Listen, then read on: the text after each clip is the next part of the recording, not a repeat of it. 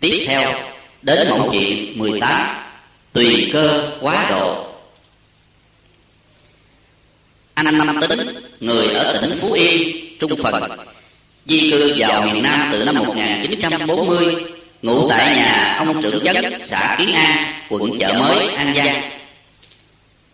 Giống người chất phát làm ăn Nên anh ở đây ai cũng mến thương. Và anh cũng trở thành tín đồ Phật giáo hòa hảo từ độ ấy Nhân một buổi tiếp chuyện với ông cả mười.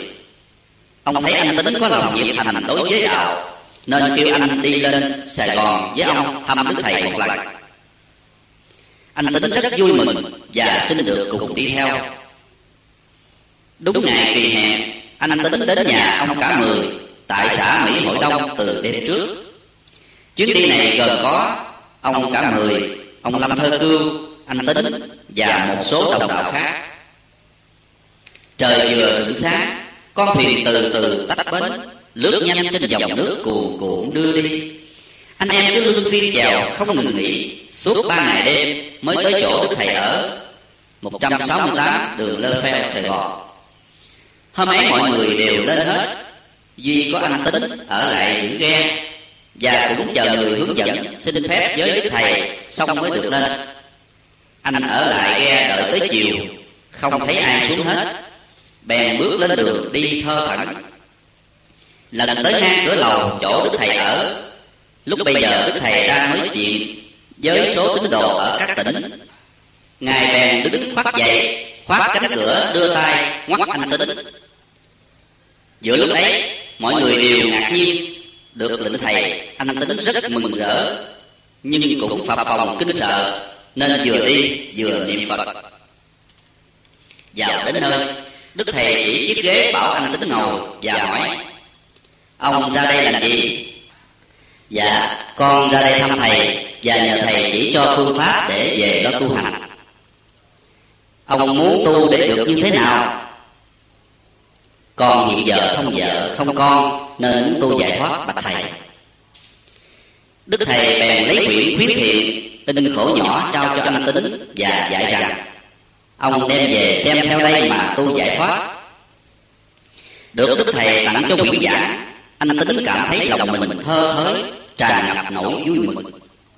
Khi về nhà anh tính học thuộc lòng quyển khuyến thiện Và thường suy nghiệm lý nghĩa trong đó.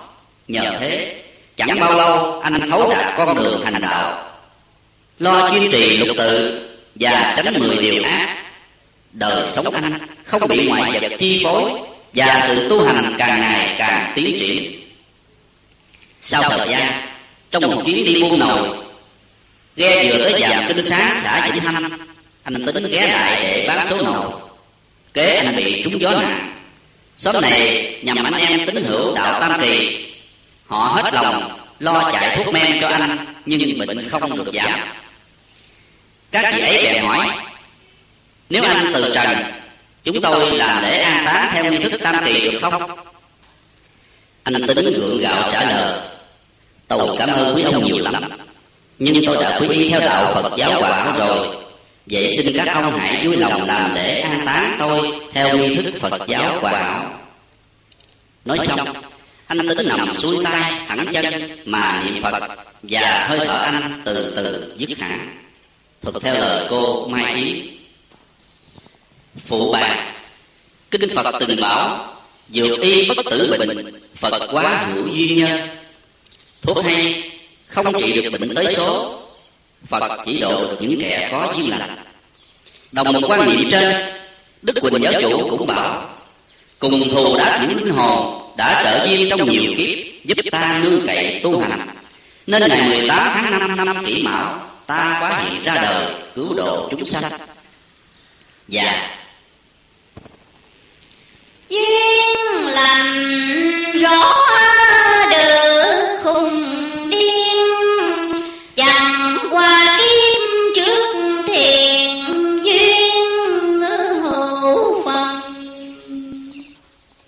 qua câu chuyện kể trên, chúng ta có thể rút ra bài học kinh nghiệm cho việc tu thân lập hạnh của mình. Ngược dòng thời gian, hàng chục thế kỷ về trước, những truyền thống của phật giáo, các chư tổ, chư sư trên phương diện giáo hóa chúng sanh đều nhờ ở chỗ tương hội cơ duyên mà thành quả. Như trường hợp của đức phật với năm anh em kiều trần như, đức đạt mã tổ sư với vị tổ huệ khả, vân vân đức giáo chủ phật giáo hòa hảo trong thời hiện tại cũng thế. Ngài độ được anh tính là do nhiều cơ duyên kết hợp giữa nhau trong nhiều tiền kiếp. Cho nên mặc dù anh tính ở từ miền trung lại được vào nam và quy y theo đạo phật giáo hòa hảo cũng như được hạnh ngộ với ông cả mười mới có dịp đến gặp đức thầy. Lại nữa, trong lúc đức thầy đang làm chuyện với tín đồ ở các tỉnh ngài vẫn biết rõ nhiệt tâm tầm đạo của anh tính và mở cửa lầu kêu anh lên. Thứ đến, anh là người đã mang sẵn một tâm hồn thoát tục. Nên sau khi bái kiến đức tôn sư, anh liền bạch thầy chỉ dạy cho con đường tu hành giải thoát. Đức thầy cũng tùy cơ duyên trao cho anh quyển khuyến thiện và dặn rằng, về xem đó mà tu hành giải thoát. Đọc quyển khuyến thiện chắc ai cũng biết trong đó hàm chứa một kho tàng pháp bảo. Nào mảnh gương xả thân tầm đạo của thái tử sĩ đạt ta nói cho đời hiểu phật thích ca lòng tự giác xả thân tầm đạo. Nào là ngài diễn tả một cách chính xác về tám nỗi khổ của kiếp sống nhân sinh trong cõi ta bà. Nào tám điều tột vui nơi miền tịnh độ để khuyến tấn mọi người tránh ác làm lành và chuyên tâm niệm phật, hầu sau này siêu thoát về cảnh giới ấy. Trừ xong hiện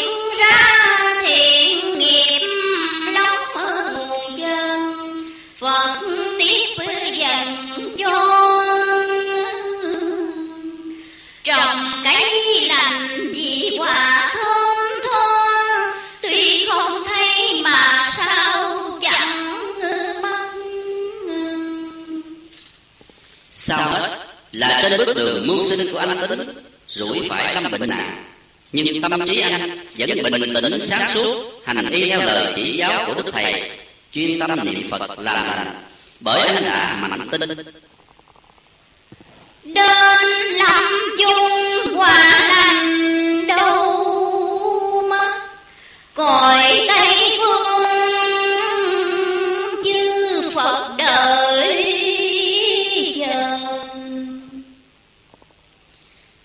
phút cuối cùng, anh tính còn bảo, anh em tín hữu tam kỳ, nên an táng anh theo nghi lễ phật giáo hòa hảo đấy là chủ đích căn bản của người nhất tâm hành đạo mà anh tính là người đã thiệt thi trọn vẹn. Sống sanh ra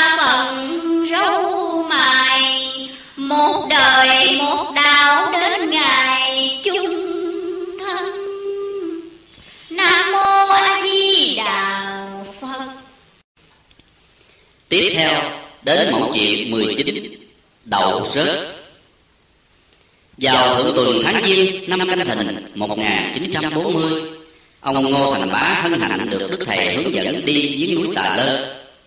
Sau khi trở về được ít hôm, ông bá bị phát bệnh nặng. Chạy chữa đủ thuốc men, nhưng không thấy giảm. Càng trị thuốc nhiều chừng nào, bệnh ông bá càng gia tăng thêm chừng nấy. Mà hễ ông nằm yên niệm phật hoặc uống theo toa thuốc nam của đức thầy, thì bệnh cầm cự lại đó, chớ cũng không giết hết. Bây giờ ông ngô thành bá mới nhớ lại, lúc đi non gặp nhiều gian khổ, ông có than với đức thầy, đi non khổ quá. Đức thầy liền nói, trò có duyên lớn cùng thầy, nên trên trước bảo thầy đem trò đi non, giải căn quả để tu hành. Trò đi với thầy năm sáu ngày sau khỏi xa địa ngục năm sáu tháng? Ông bá thưa, giải căn quả gì khổ quá? Con xin thầy có giải, thì để về dưới thế sẽ giải. Giờ đây ông bá mới biết lời nói ấy ứng nghiệm không sai. Gần hai tháng, bệnh trạng của ông bá vẫn cứ dây dưa mãi. Bỗng một hôm đức thầy tới thăm và bảo ông hương quản diệp đem xe đạp chở ông bá về tổ đình cho nằm ở nhà phía sau những bệnh. Ông bá ở đây thời gian, bệnh lần lần bớt. Hôm nọ đức thầy từ phía trước đi vào. Thấy ông bá ngồi trên chiếc giường, với gương mặt đầy vẻ hân hoan, đức thầy liền hỏi, sao hôm nay coi bộ chú biện vui mừng thế? Bạch thầy, con thấy đức thầy mở đạo chẳng bao lâu mà người ta biết tu hành đông quá, nên con vui mừng. Đông gì? Sau đây rồi họ cũng bị rơi rớt lần lần. Chỉ còn một số mà thôi. Nói đến đây, đức thầy lấy ngón tay, chỉ cây xoài bên hông nhà, đang trổ đầy bông và ánh. Và kêu ông bá, nói tiếp. Ông thấy các bông xoài kia không? Bây giờ mỗi bông đậu cả mấy chục trái. Nhưng đây rồi bị dông qua, gió lại, nó sẽ rụng dần dần. Tới lúc xoài già thì không còn bao nhiêu đâu chẳng những thế, đến khi đem lòng hái nó bị nhảy lòng bớt một mớ, và đem về vú nó còn bị úng thúi nữa chứ. Tính đồ của thầy sau này cũng như thế đó. Thực theo lời ông ngô thành bá, phụ bà, thời xưa, một nho sinh phải mười năm đèn sách mới được thành công. Học sinh thời này cũng phí một thời gian, mười lăm năm, theo học từ cấp tiểu học đến trung học, rồi đại học, vân vân. Mới đạt đến mức kết quả trên đường học vấn. Song dù nho sinh hay học sinh cũng vậy, từ ngày cấp sách đến trường cho đến khi thành tài, con số ấy chẳng còn được bao nhiêu. Trường hợp người quý đầu phật có khác đôi chút. Bởi một học sinh bị rơi rớt giữa đoạn đường là do sự lười biếng, không bền chí hoặc gia đình nghèo túng mà không tiếp tục sự học vấn. Còn người tu không thể đổ cho sự nghèo túng được, bởi vì chẳng phải ai cấm việc lo làm. Lòng trời, lòng phật, lòng phàm khác nhau. Chỉ vì họ thiếu lòng kiên nhẫn, bền chí mà phải bán đồ nhi phế cho nên bất cứ một tôn giáo nào số tín đồ quy ngưỡng cũng đông cả. Nhưng khi thành quả thì chỉ được một số nào vậy thôi. Cũng như một lớp học chỉ có 50 em học sinh đến ngày thi cử không thể nào đậu hết số đó. Nhưng nói rất hết thì không thể được chỉ đậu một phần tư một phần ba là cùng. Do đó đức thầy lấy bông xoài mà dẫn dụ việc tu hành của tín đồ cho ông bá rõ bởi ngài thấu đạt tâm trí của số người theo đạo. Ít ai dự đặng chi bền? Tu theo nước lớn rộng bèn thả trôi. Cũng theo ý này lúc giáo chủ thuyết pháp tại sân vận động xã kiến an, ngài có thốt, bây giờ bốn đạo thì đông, chớ sao chở xuồng dông không đầy rồi một lần khác trước đa số thích chúng ngài tức cảnh ngâm lên hai câu thơ. Bây giờ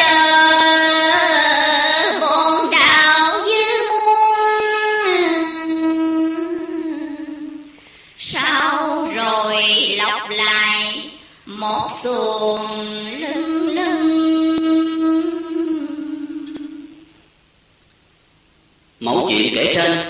Chắc ai cũng thấy nó trợ trưởng cho người hành đạo, nhiều bài học quý giá. Nhất là để ai quyết tâm hành đạo thì phải trả hết nghiệp nợ mà mình đã gây tạo. Bởi vì có tu đền nợ thế cho rồi, thì sao mới được đứng ngồi tòa xe? Xong sự trả nghiệp này có khi từ nhiều tiền kiếp dồn lại để trả một lượt, mà thuyết nhà phật gọi là nhồng quả đức thầy cũng minh xác một cách rõ ràng. Ông nhồi qua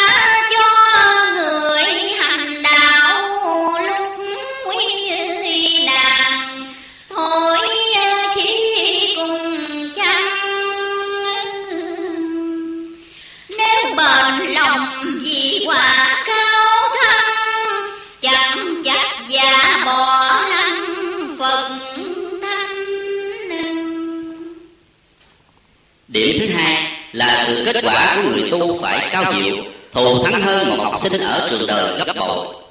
Mà hãy quả vị cao quý thì công lao phải nhiều. Và có bền lòng kiên nhẫn trước gian lao thử thách mới đạt được thành công, như đức giáo chủ đã từng dạy bảo. Chốn phật đường ra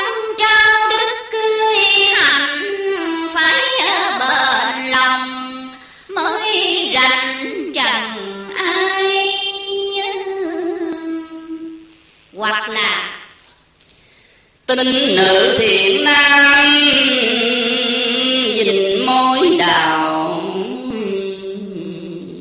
dầu cho lăng lóc ráng kiên trinh. Tóm lại, người hành đạo có lòng kiên nhẫn mới trả hết nghiệp và khỏi lâm vào tình trạng rơi rớt như bông xoài kia vậy. Nam mô a di đà phật tiếp theo, đến mẫu chuyện 20 cùng một sự ăn. Lúc đức thầy đang lưu trú, nơi tư gia ông võ mậu thành tại xã nhân nghĩa, cần thơ, có ông sáu viên làm tín đồ từ long xuyên đến viếng thăm đức thầy. Tiện dịp ông viên bạch hỏi đức thầy về sự ăn uống của người tu ra sao. Đức thầy bèn giảng dạy cho ông viên nghe sự ăn uống là giúp cho cơ thể mạnh khỏe, hầu thi hành việc đạo nghĩa. Thân xác, ví như chiếc xe, cơm là xăng, thực phẩm là nhớt. Xe có xăng nhớt mới chạy được. Xe chạy bằng xăng nhớt, mà nói rượu là quý, đem đổ vào xe sẽ chết máy. Thịt của các loài cá thì nặng, nên chìm, sông mau tiêu. Còn thịt của các loài thú có dầu mỡ, nên nổi, nhưng lâu tiêu ông xét coi món ăn gì ăn vào mau tiêu và ít tội thì cứ dùng. Nên nhớ rằng, ăn để mà sống, chứ không phải sống để mà ăn. Và người tu không nên chấp thức ăn ngon dở, nhiều ít hoặc chú tâm đến các thức ăn trước khi dùng. Cũng như hiện giờ là 10 giờ, tôi khỏi cần biết lát nữa đây ông hương bộ cho tôi ăn món gì? Nghe được lời thánh huấn ấy ông viên rất vui mừng cởi mở và ghi nhớ mãi trong tâm tư. lời bài người sống trong đời vì quá nuông chiều theo khẩu dục nên góp hết tâm cơ trí não để phụng sự cho nó chỉ vì lời ưa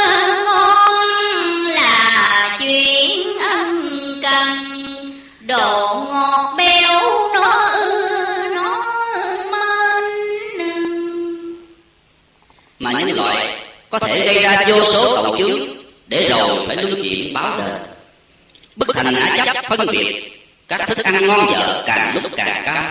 Lòng ô nhiễm mùi vị ngọt béo càng ngày càng sâu đậm. Do đó mà có người bị nghiệp lực, trói buộc mãi trong sáu nẻo lưng hầu cho nên, ngàn xưa từ chư vị tổ sư, vị chí hàng tín đồ cư sĩ, trong lúc hành đạo đều rất thận trọng sự ăn uống khi xưa tôn giả ca chiên viên là một trong thập đại đệ tử của phật, cũng nhờ sự ăn uống không phân biệt và đầy lòng từ ái mà ngài cảm hóa được một ông vua bảo ác trở về với đạo lý. Đức quỳnh giáo chủ hiện nay cũng thế. Ngài dạy ông sáu viên về sự ăn uống phải giữ tâm bình đẳng, không câu chấp thức ăn ngon dở nhiều ít hay ngọt bùi mặn lạ. Đây quả là một lời thánh huấn một khuôn vàng thước ngọc cho những ai muốn tiến xa trên đường đi đến quả phật. Vẫn biết có người hãy còn mang nhục thể, thì hẳn nhiên phải còn dùng vật chất mới sống. Như chiếc xe cần có xăng nhớt mới chạy được. Nhưng nếu đem đổ rượu vào xe thì phải hư. Sự ăn uống của con người, nếu không biết hạn chế đúng cách, sẽ gây nhiều tội khổ. Cho nên đức giáo chủ phật giáo hòa hảo mới ân cần chỉ dạy. Món nào mau tiêu và ít tội thì cứ dùng. Và nên nhớ, ăn để mà sống, chứ không phải sống để mà ăn. Nam mô a di đà phật. Tiếp theo, đến mẫu chuyện 21 muốn tìm phật. Vào khoảng mùa đông năm giáp thân 1944 đức thầy đang cư trú tại văn phòng sài gòn. Ông xã bộ tỉnh Châu Đốc Nhưng có việc giáo sự, Nên đến đây gặp Đức Thầy. Công tác đã xong, Nhưng ông còn lưu lại mấy hôm. Một buổi sáng đẹp trời, Đức Thầy kêu ông bộ nói, Hôm nay ông xã đi dạo phố với tôi nhé. Được Đức Thầy kêu đi, Ông bộ vui mừng, khó tả, Liền thay y phục theo Đức Thầy. Hai thầy trò đi bộ, Rẽ sang nhiều ngã đường. Đến cổng một ngôi chùa ghé vào. Nhà sư trụ trì ra chào tiếp rất niềm nở. Khi bước vào khách đường, Thấy một ông khách ngồi sẵn đó. Nhà sư mời Đức Thầy và ông bộ ngồi lại cùng bà. Đức Thầy bảo ông bộ ngồi ngang ông khách, Còn Ngài thì ngồi ngang sư trụ trì. Nhà sư vừa rót nước mời uống, Vừa giới thiệu ông khách với Đức Thầy và ông xã bộ. Ông khách đây là người ở Tây Tạng vừa đến Việt Nam ta mấy hôm dài. Ông cũng là một Phật tử, Nên cũng có chuyến qua ít cảnh chùa trong đô thành. Giờ còn lưu ngụ lại đây. Tôi nghĩ cuộc hạnh ngộ của chúng ta hôm nay, ắt có nhân duyên tiền định. Qua sự bắt tay chào mừng, ông xã bộ liền hỏi ông khách. Từ xa ông khách đến nước việt nam chúng tôi, có việc gì quan trọng? Hay chỉ tham quan các danh lam thắng cảnh thôi? Có thể cho chúng tôi biết lý do chăng? Với vẻ mặt vui tươi, ông khách tây tạng đáp. Tôi sang việt nam với ý định tìm phật. Vì ở bên tôi có một chân sư, cũng là thầy của tôi cho biết. Hiện giờ ở miền nam việt nam, có một vị phật vừa giáng sanh khai đạo. Ông bộ liền hỏi tiếp, làm sao ông biết ai là phật mà tìm? Biết chứ ông phật vừa giáng sanh đó, nơi cổ có tướng hảo cổ ba nắng thầy của tôi có dặn như vậy. Nếu hiện giờ có người đủ ba nắng cổ, ông dám nhìn không? Tôi nhìn liền, vì người thường không một ai có được tướng hảo như vậy. Lúc ấy đức thầy biết ông bộ muốn chỉ ngài, nên ngài dùng ngón chân cái ấn mạnh lên bàn chân ông bộ. Ông liền hội ý biết đức thầy không cho mình chỉ ra nên lái qua câu chuyện, sang vấn đề khác. Đoạn đầu ông nhìn lại đức thầy, mới sực nhớ lúc vào cổng chùa, ngài đã dùng khăn bàn quấn kính cổ lại và giữ tư thế ấy cho đến bây giờ. Thì ra, ngài đã biết trước và có dụng ý trong sự việc này. Hết câu chuyện tiền phật, sang các câu chuyện đạo lý khác. Đức thầy để ông bộ đàm thoại với hai người kia, phần ngài thì vẫn im lặng cho đến khi từ giả ra về. Luôn mấy ngày sau, lòng ông bộ vẫn thắc mắc, tại sao đức thầy không cho ông giới thiệu ngài với ông khách tây tạng? Khi được đức thầy giải rõ về tác dụng ông mới yên lòng. Thuật theo lời ông xã bộ. Phụ bà, thông bệnh của người học phật thường trải qua nhiều giai đoạn dò dẫm mới nắm được chân lý. Đầu tiên họ ở là muốn tìm phật phải vào chùa an điêu cốc hay núi cao rừng thẳm mới gặp. tiến thêm một bước họ tưởng tượng ông phật phải có những gì linh diệu thần thông hoặc có tướng trạng khác với người thường như 32 tướng tốt 80 vẻ đẹp chẳng hạn. Trường hợp ông Phật tử nói trên cũng chưa khỏi thông bệnh ấy. Đành rằng các tướng trạng tốt đẹp là do người tu tập thiện nghiệp nhiều năm nhiều kiếp mà có. Xong nếu hành giả còn chấp nê sự tướng thì không thể nào gặp được ông Phật thật. Chân tánh, Kinh xưa từng nói, Phàm sở hữu tướng giai thị hư vọng. Chúng ta thử ôn lại lời vấn đáp của Đức Phật Và ông A Na đại khái như vậy. Đức Phật hỏi ông A Na Tất cả trong giáo pháp của ta, Ông nhận thấy cái gì mà xuất gia tu hành? A Na Con thấy 32 tướng hảo của Phật trang nghiêm rực rỡ mà tu. Phật liền bác. Ông nhận như vậy cũng tạm được. Xong các thứ ấy chỉ là ngọn ngành Là vọng tưởng, quyển thuật Chớ chưa phải là căn bản. Vì vua chuyển luân thánh dương Cũng có đủ 32 tướng hảo Và ma dương cũng có thể giả hình Phật được. Ở đây, ông Phật tử Tây Tạng có nhiệt tâm tìm Phật, nhưng chưa phá được cái vỏ hữu di, nên ông tu hành đã lâu năm, và gặp được chân sư mà vẫn chưa tỏ ngộ chân lý. Thảo nào đức lục tổ khi xưa chẳng bảo, người đang đội nó mà đi tìm nó, kẻ cởi trâu lại cứ tìm trâu. Sở dĩ vị chân sư của ông khách tây tạng dạy ông cần phải qua việt nam tìm phật với tướng trạng nơi cổ có ba là sư có dụng ý khi kiến diện đức thầy hòa hảo mai ra, ông phật tử này sẽ tìm được lối vào phật tâm. Thế là, vị chân sư ấy đã biết đức giáo chủ phật giáo hòa hảo đang khai hóa vô vi chánh đạo. Nhưng khi ông phật tử ấy đối diện với đức thầy, ngài đã dùng thật tướng vô vi, không cho thấy tướng trạng và tuyệt đối ngôn ngữ im lặng, khiến ông phật tử ôm thất vọng, trở về bổn quốc. Chứ còn tìm đâu ra, người cổ có ba ngón nữa và nếu ông ấy cứ tu như thế, cho dầu có tu suốt kiếp hay tìm khắp năm châu, cũng không hề gặp phật. Xét ra, đức thầy đối với ông khách tây tạng có thái độ như vậy, chẳng phải thiếu lòng từ bi, mà ngài có tác dụng đặc biệt. Vì nếu ngài cho ông khách thấy tướng mạo và nghe được lời giáo lý, thì sự việc đó nhà sư bên tây tạng đã dùng với ông nhiều quá rồi mà ông vẫn chưa thấy đạo. Đây là điều chứng tỏ tâm phật với tâm phật. Dẫu cách xa vô lượng dặm, vẫn cảm thông nhau. Cho nên đức thầy phải dùng phương cách khác để cảm hóa ông ấy. Nghĩa là sau thời gian, ông tìm theo hình tướng, văn tự mà không thấy được phật. Tất nhiên, ông phải xét lại mà quay về tìm tâm, vô vi thật tướng. Phật tại tâm, chớ có đâu xa mà tìm kiếm ở trên non núi và hãy bền lòng tầm phật trong tâm. Hoặc giả ông khách trở về với thầy cũ của ông bây giờ nhà sư mới đủ dữ kiện chỉ cho ông thấy được phật lòng. Xưa lúc thái tử sĩ đạt ta mới xuất gia ngài tìm các thầy tu vấn đạo.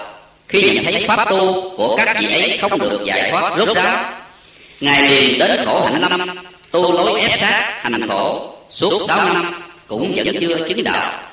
Sau cùng ngài đến ngồi dưới cội bồ đề, dùng tâm quán tâm, thiền định 49 ngày, mới đắc chánh đẳng chánh giác. Cho nên, ngài hằng cảnh giác chư phật tử. Nhược dĩ sắc kiến ngã, dĩ âm thinh cầu ngã, thị nhân hành tà đạo, bất năng kiến như lai.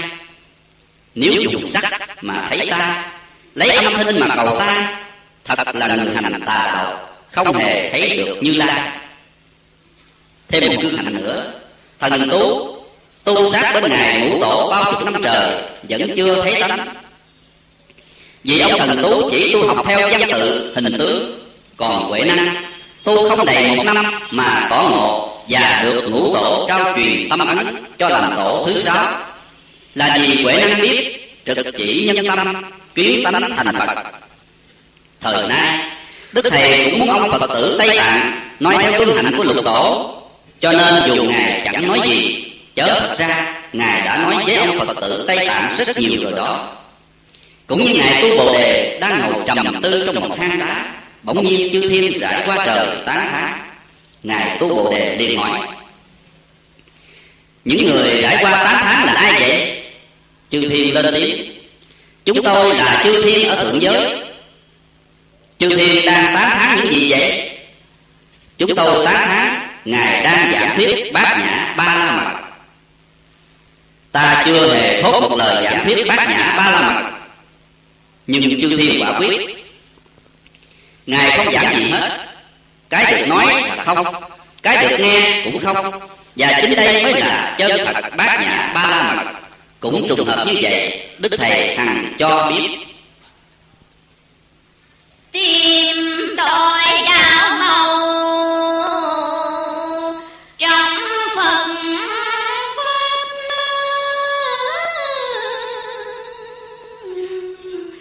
cho đời hiểu rõ ly chân không mà lý chân không chẳng phải ngoài bản tâm của mỗi người nên ngài bảo nhàn thánh tìm kiếm kiếm nơi tâm. Vật cụ ngày xưa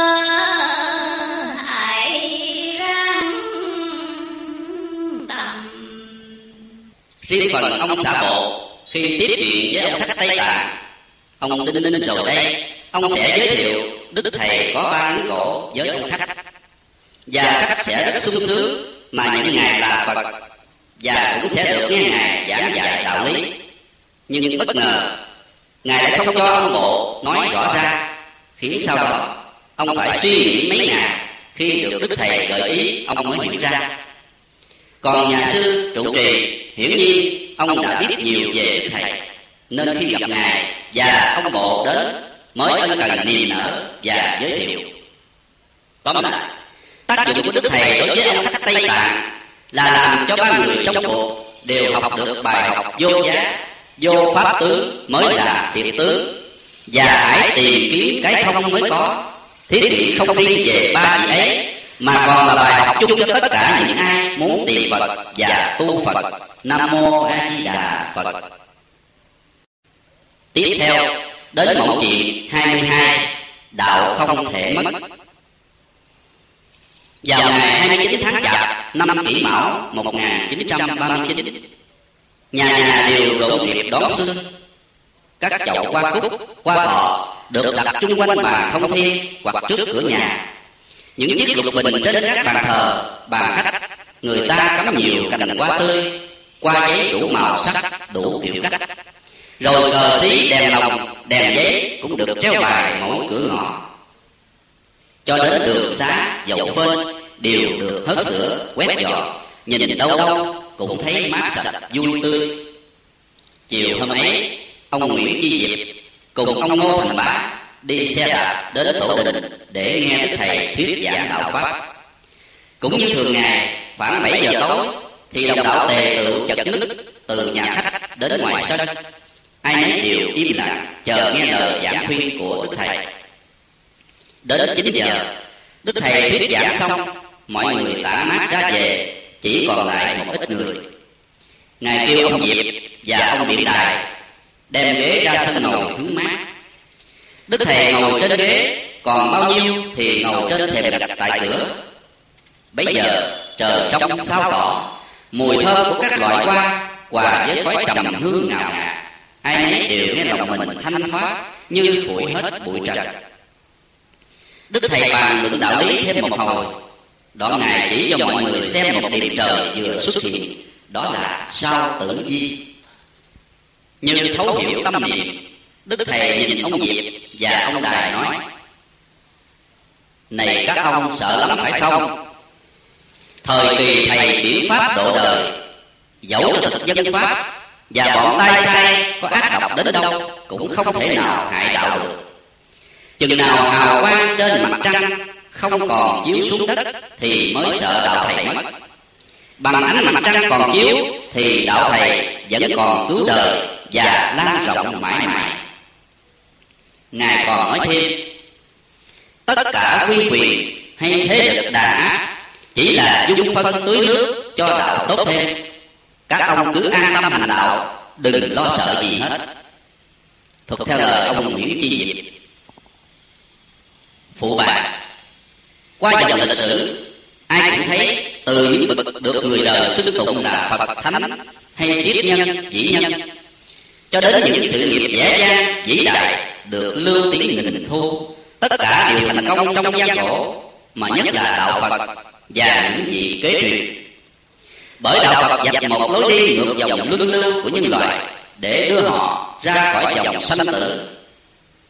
Thảo nào người đời vẫn ngăn chặn đà vì họ xem đó là một chướng ngại lớn đối với họ. Họ đâu có ngờ lòng từ bi của vị khai sáng đạo phật. Phật vị nhân sinh và những người kế tiếp đối với chúng sanh thật bao la vô bờ bến. dầu phải đương đầu với trong gai khổ khó. Lòng từ bi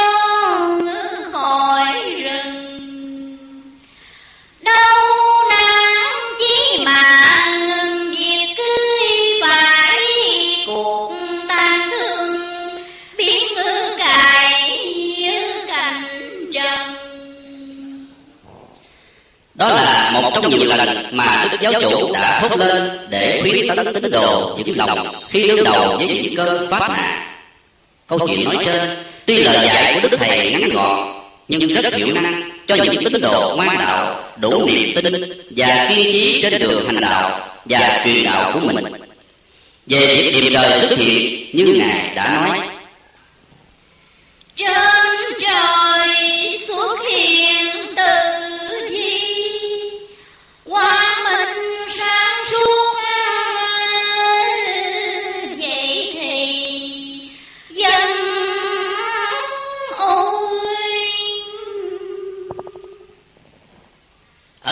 tôi xin niệm bàn mà chỉ đề cập đến ánh sáng của mặt trăng dĩ nhiên cái đạo ánh sáng mặt trăng lúc nào cũng tròn đầy và chiếu khắp trái đất. Song sở dĩ có tròn khuyết và lúc sáng nhiều, lúc sáng ít, hoặc có hai đêm đầu và đêm cuối, vắng mặt. Đó là sự xoay chuyển của quả địa cầu mà bị khuất đi. Hễ bên này sáng nhiều, thì bên kia sáng ít. Ngược lại, bên này sáng ít thì bên kia sáng nhiều. Và bên này sáng trọn vẹn, thì bên kia phải tối trọn vẹn. Chớ ánh sáng mặt trăng không bao giờ mất, hay có sáng nhiều ít hoặc tròn khuyết. Cái đạo cũng thế. Nó rộng lớn trùm cả vũ trụ dạng hữu và lúc nào cũng như lúc nào vẫn lào lào sáng tỏ. Nó còn chan hòa vào lòng của mỗi chúng sanh và dạng vật. Không nơi nào mà chẳng có dầu một vật rất di tế, nhưng nó lại không có hình tướng sắc màu và ngữ ngôn đối đãi. Đạo khả đạo, phi thường đạo, danh khả danh, phi thường danh. Cho nên gọi đạo là chân không. Nhưng không mà chẳng không, nên gọi là diệu hữu. Tức là khi nào muốn cứu đời, thì cái đạo ứng dụng ra ngàn phương tiện, nên gọi chung là chân không diệu hữu xong khi đạo ứng dụng vào đời để cứu độ chúng sanh quyết cứu đời dùng đạo phổ thông thì nó phải đi theo định luật thăng trầm suy thành. ấy là do nghiệp quả của chúng sanh mà ra. cũng như mặt trăng có mờ tỏ tròn khuyết là do sự xoay chuyển của quả địa cầu. và mây còn che hay hết che chớ không phải tại ánh sáng của trăng có tròn khuyết mờ tỏ ở đây phật giáo bảo sắp đương đầu pháp nạn là bị người pháp theo dõi và họ quyết dập tắt trong khi đạo vừa khai mở. Đức thầy mới dùng lý lẽ trên để trấn tĩnh tín đồ. Ngài không cho đây là việc rủi trọn vẹn, mà còn là một dịp mai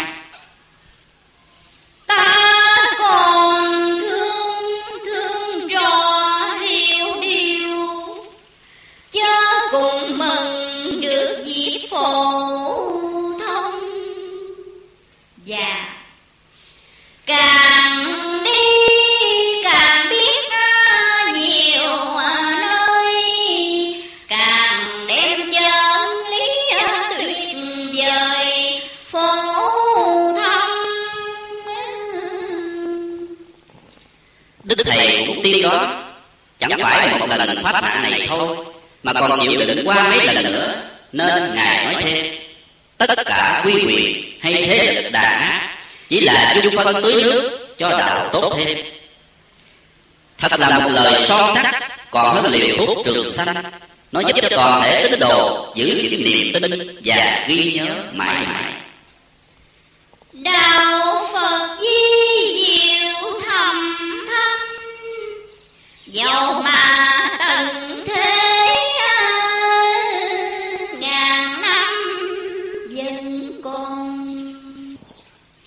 ông nguyễn di diệp trước ngày từ trần kể cho tôi nghe chuyện này.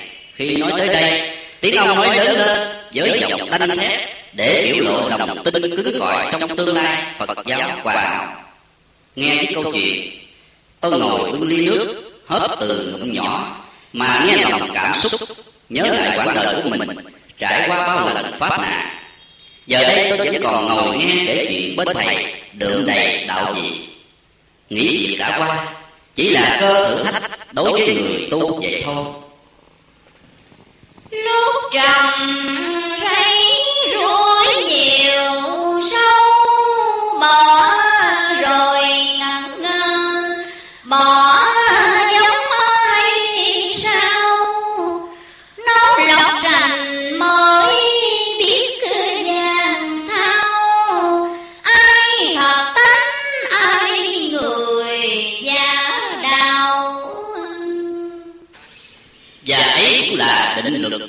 quan ly hiệp, đời cùng đạo bi quan ly hiệp.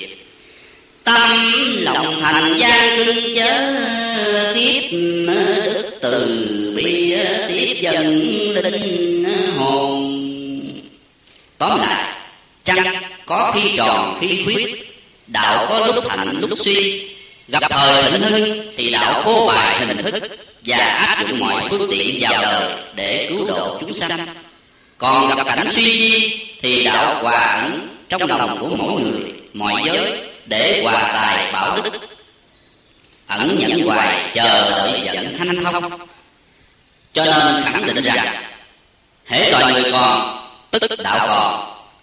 Mà đạo còn, tức sẽ còn người truyền đạo và hành đạo mãi mãi.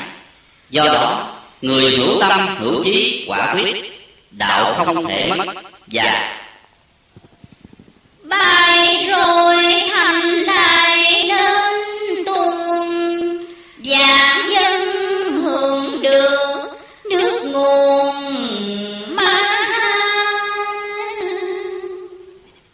nam mô a di đà phật.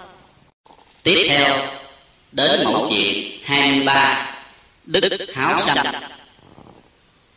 Thời thơ ấu Đức Thầy còn đi học tại trường quận Tân Châu. Hàng năm, Đến độ nghỉ hè, thì Ngài về nhà Và thường ra đồng ngắm cảnh. Ngài hay đi vòng theo các đám rễ bắp và đậu đang trổ cờ kết trái. Nhất là Ngài thường đứng nhìn những thửa ruộng xanh non Vừa cao dài thất Ngọn hoặc cần câu đang lượn mình theo chiều gió. Thỉnh thoảng người ta thấy Ngài dừng lại một vài nơi Với trạng thái im lặng, Nghĩ ngợi một vấn đề gì. Không ai hiểu được. Một hôm cũng như thường lệ Ngài lần bước Theo xem số người đang làm cỏ trong một đám đầu. Thấy người nào cũng bắt cóc sọ sâu Và cột bên đinh, Ngài nhìn theo các sâu cốc thương hại. Bỗng một con cóc từ chỗ mấy người làm cỏ Nhảy quảng tới ngay mặt ngài. Ngài lẽ là lấy chân đè nhẹ lên mình con cóc Vừa che khuất nó.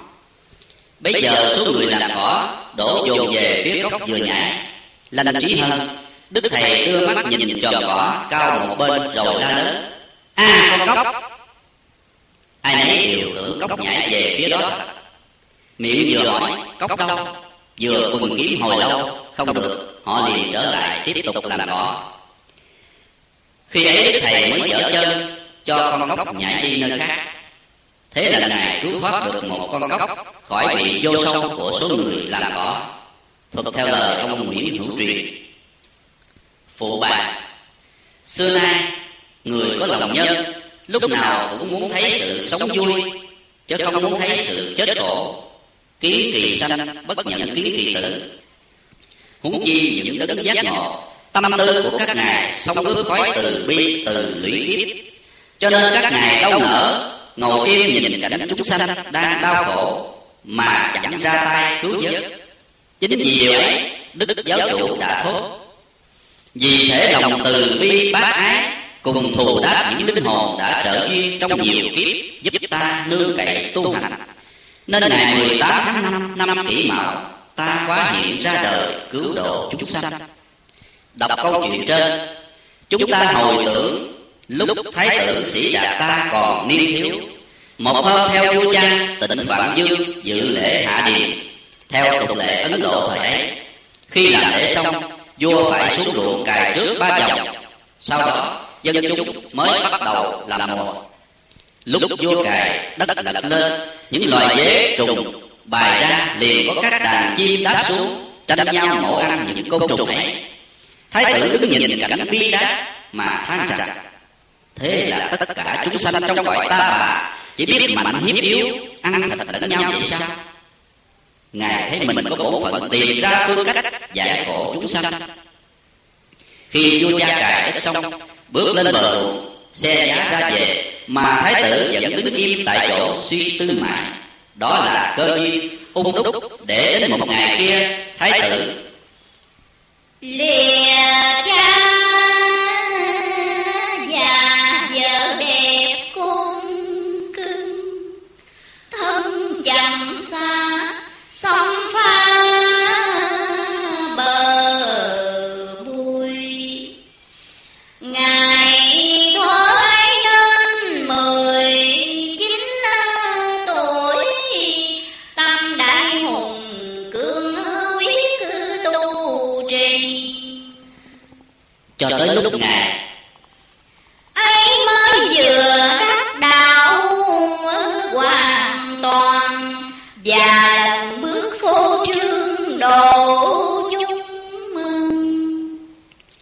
đức thầy hiện nay cũng thế.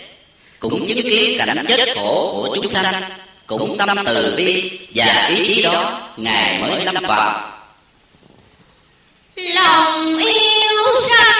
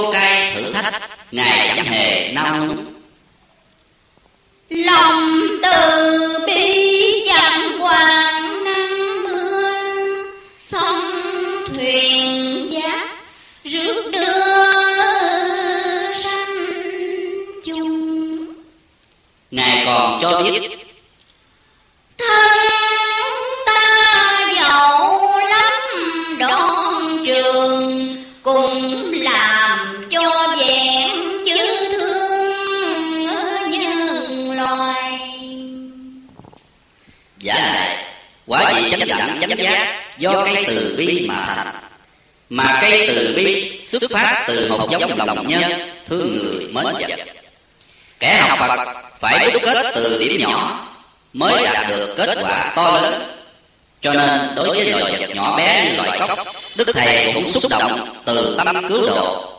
Ấy là ngài cũng muốn nêu gương cho tín đồ, nói theo. Muôn loài đều có đạo, chớ sát hại loài nào. Đức thầy thường dạy rằng, thế nên hãy tha thứ cho chúng, hãy dung dưỡng chúng. Và nhất là đối với các gia súc trâu bò ngựa chó mèo chẳng khá sát hại, vì chúng đã giúp ích cho ta trong các việc sinh hoạt hàng ngày. Tóm lại không có sự sát sanh vô cớ nào có thể tha thứ được. Và trong những ngày chai lạc hãy cử hành. ngài còn đưa tầm nhận thức cho mọi người sâu hơn chút nữa. ta không thể đem phép huệ đinh mà cứu an tai họa chiến tranh tàn khốc do loài người tàn bạo gây nên. Đây là nói đến sự trả giá của luật nhân quả lúc nào cũng nghiêm minh luật nhân quả thật là cao, diễm suốt cầu kim. Chẳng lọt một ai hễ loài người sát sanh nhiều, tức chịu quả chiến tranh nhiều. Làm cho người và các loài vật đau khổ nhiều, thì sau đó mình phải bị đau khổ nhiều, không thể nào sai chạy được vì thế ta có thể quả quyết rằng ai muốn khỏi sự chiến tranh đau khổ muốn giải thoát cảnh sanh tử luân hồi cần phải tu tập đức háo sanh làm trước. Nam mô a di đà phật. Tiếp theo đến mẫu chuyện 24 y kinh diễn nghĩa. Vào khoảng mùa hè năm canh thìn 1940 Đức Thầy đang lưu trú tại nhà ông Hương Bộ Võ Mậu Thành ở Kinh Sáng Xà No, là Nhân Nghĩa, tỉnh Cần Thơ. Từ khi nhà cầm quyền Pháp bắt Đức Thầy đem qua Châu Đốc rồi đưa luôn xuống Sa Đéc. Ở đây sáu hôm, qua cuộc điều tra cặp vấn, họ tuyên bố lưu xứ Ngài, tức là không cho Ngài cư ngụ và truyền đạo trong các tỉnh Châu Đốc, Sa Đéc và Long Xuyên. Ngoài ra Ngài muốn đi đâu tùy ý. Họ tưởng là như vậy là chẳng đứng được sự truyền giáo của Ngài. Chẳng ngờ khi Ngài đến nhân nghĩa, người ta lại kéo đến nghe Pháp, chép kinh giảng và trị bệnh càng lúc càng đông như lúc ở tổ đình hòa hảo. Sáng hôm nọ, Đức Thầy bắt đầu trị bệnh và thuyết giảng đạo lý. Đến 11 giờ trưa, Ngài mới dùng cơm rồi vào phòng riêng an nghỉ. Bỗng có ba người khách đến. Khi đó ông Bộ Hạnh, tức là chủ nhà, có trách nhiệm tiếp khách. Ông mời khách uống nước và hỏi thăm, nơi ở cùng lý do đến thì được ba ông khách cho biết. Chúng tôi đều là người ở cần thơ. Hôm nay đến đây xin được gặp đức thầy để hỏi chút việc. Ông bộ đáp các ông hãy đợi chừng một tiếng đồng hồ nữa vì đức thầy mới vừa vào phòng nghỉ. Thấy ba người khách có vẻ hơi nôn nóng ông bộ thành liền nói tiếp nếu có việc chi cần gấp. các ông cứ trình bày. nếu thấy được tôi sẽ giải quyết cho. bằng không thì phải đợi đức thầy chứ tôi không thể báo tin liền bây giờ được. một trong ba khách đại diện nói không có việc gì quan trọng lắm. chúng tôi đã quy y với đức thầy từ hôm ngày mới đến đây. nguyên vì chúng tôi có xem chút ít kinh phật và đọc qua bốn quyển giảng của thầy thấy rằng muốn giải thoát sanh tử mà còn sát sanh cung ứng cho khẩu dục mỗi ngày. Tức còn ăn chay trì mỗi tháng bốn ngày, như thế này. Ắt khó mong đạt được ý nguyện. Nên hôm nay, đến đây định xin với đức thầy cho phép chúng tôi ăn chay trường. Nghe xong ông bộ thành vội vàng đáp. Tưởng vấn đề gì? Chớ việc ăn chay trường, chắc ngài không cho rồi. Ông bộ thành vừa nói tới đó thì đức thầy cũng vừa mở cửa phòng đi ngay lại bàn khách. Ông bộ hạnh vì ngồi xây lưng lại cửa phòng nên không thấy đức thầy. Còn ba người kia ngồi đối diện, nên đồng đứng dậy, cúi đầu chào đức thầy, khiến ông bộ hạnh giật mình quay lại. Đức thầy nói, tôi không cho tín đồ ăn chay trường hồi nào mà ông bộ vậy. Ông thạnh miệng mấp máy muốn miệng lẻ và tay chỉ xéo bên kia nhưng đức thầy đã biết ý nên nói trước. Cách mấy hôm dài vợ chồng ông sáu bên sông có qua đây hỏi ăn chay trường. nhưng sở dĩ tôi không chấp nhận mà bảo ông bà nên ăn chay kỳ rồi sẽ tiến lên lần lần. Là vì trình độ và hoàn cảnh của hai ông bà ấy chưa ăn chay trường được ngay bây giờ.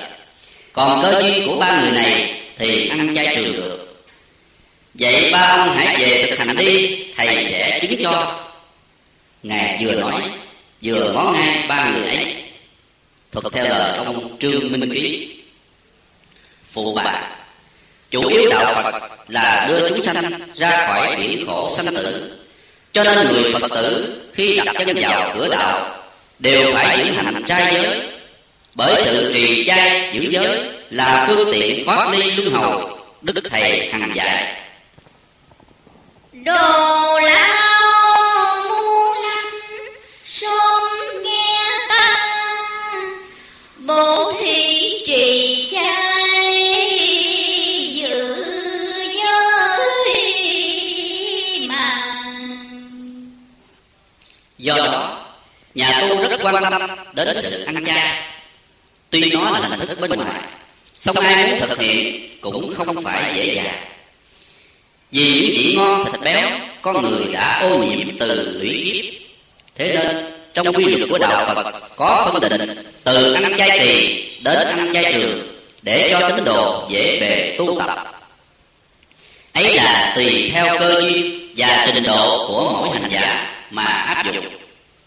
Thế mà cũng có nhiều người nhận xét chưa tin tưởng, nên còn thiên chấp, chê khen hoặc áp dụng không đúng tiết như có hạng người khi đọc đến hai câu giảng. Chay bốn bữa ấy là quy tắc của kẻ cùng. Chỉ dắt chúng sanh thì cho rằng ăn chay mỗi tháng bốn ngày là quá thấp. Cũng có số người khác khi thấy ai ăn chay vượt hơn bốn ngày liền cho đó là sai quy tắc của giáo lý phật giáo hòa hảo sự nhận xét của hai hạng người nói trên đều còn phí diện đáng tiếc. Nếu ai chịu nhìn toàn diện giáo lý phật giáo hòa hảo và suy cứu sự dụng ý của đức thầy một cách chính xác ắt họ không còn bị lầm lẫn thiên chấp nữa. Đạo phật rất cao sâu và thực tế. Ấy là chân lý chắc thật, song khi áp dụng cứu đời thì nó rất hòa hợp cơ duyên cho mỗi chúng sanh. Nói cách khác là vừa khế lý và cũng vừa khế cơ. Nếu không đủ hai dữ kiện ấy là mất hết thực chất của đạo phật. Cho nên người xưa đã bảo y kinh diễn nghĩa tam thế phật quan, ly kinh nhất tự tức đồng ma thuyết. Nói đạo mà không hợp căn cơ của người nghe thì mắc phải cái lầm là nói quan cho phật ba đời bằng nói đạo mà không đúng chân lý thì lạc vào ma thuyết. Trường hợp ông bộ hạnh nghe đức thầy khuyên vợ chồng ông sáu không nên ăn chay trường, chỉ nên ăn chay kỳ lần lần.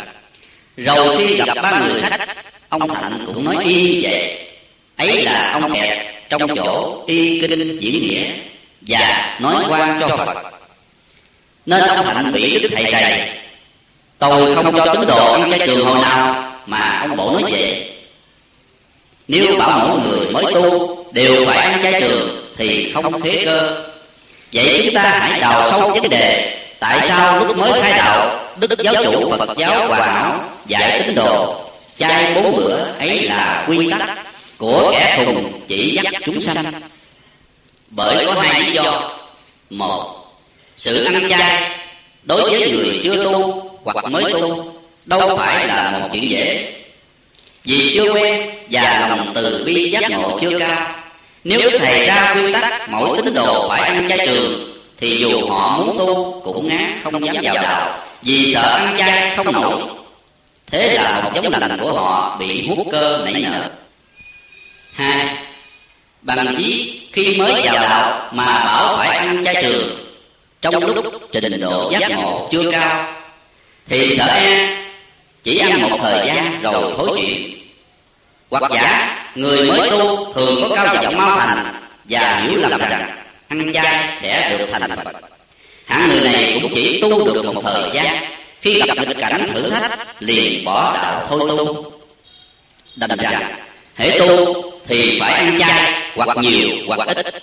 Trong bá gia, nhiều ít lòng chay và chữ nam mô trì giới giữ chay nhưng hành giả hãy nhận rõ chay được tánh chay tâm mới quý.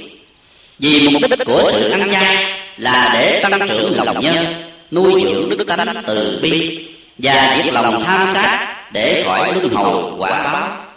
Cho nên ăn chay muốn được kết quả tâm cần phải thanh tịnh chớ chẳng phải ăn chay ngoài cửa miệng hay bằng hình thức suông tu hành nào luận bằng chay miệng tâm thanh tịnh gặp ngày, an cư.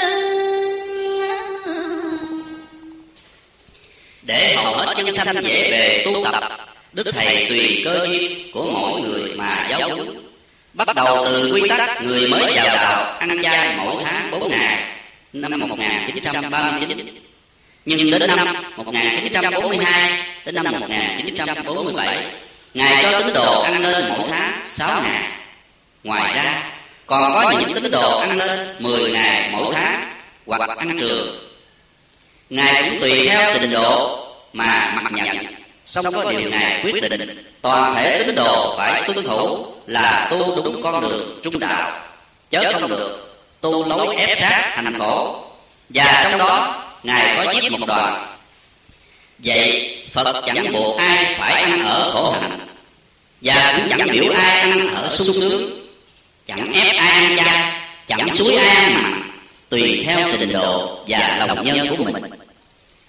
theo ý đoạn văn trên ta thử tìm hai từ ngữ chẳng suối và chẳng ép. thấy rằng chữ chẳng suối là ý thầy không cho tín đồ làm việc gì đó, nhưng tại họ muốn làm, hoặc chừa bỏ chưa được. Còn chữ chẳng ép, là dụng ý thầy muốn bảo tín đồ làm, nhưng vì họ còn yếu sức hoặc kém giác ngộ chưa thực hiện được. Vấn đề ăn chay ở đây cũng thế. Tóm lại, diệu dụng của phật pháp đối với chúng sanh bao giờ cũng khế cơ và khế lý. Vậy nhà tu nên nhận xét cho thấu đáo mới khỏi bị hiểu lầm lời chỉ giáo của đức thầy trong việc hành truyền đạo pháp của mình. Coi rồi phải nhận cho hiểu lý. Câu quyền sâu của kẻ khùng này. Nam mô Phật. Tiếp theo đến mẫu chuyện 25 Muốn có thần thông. Vào năm 1944 Người Pháp cố tình chặn đứng, Không cho đạo Phật giáo hòa hảo bành trướng.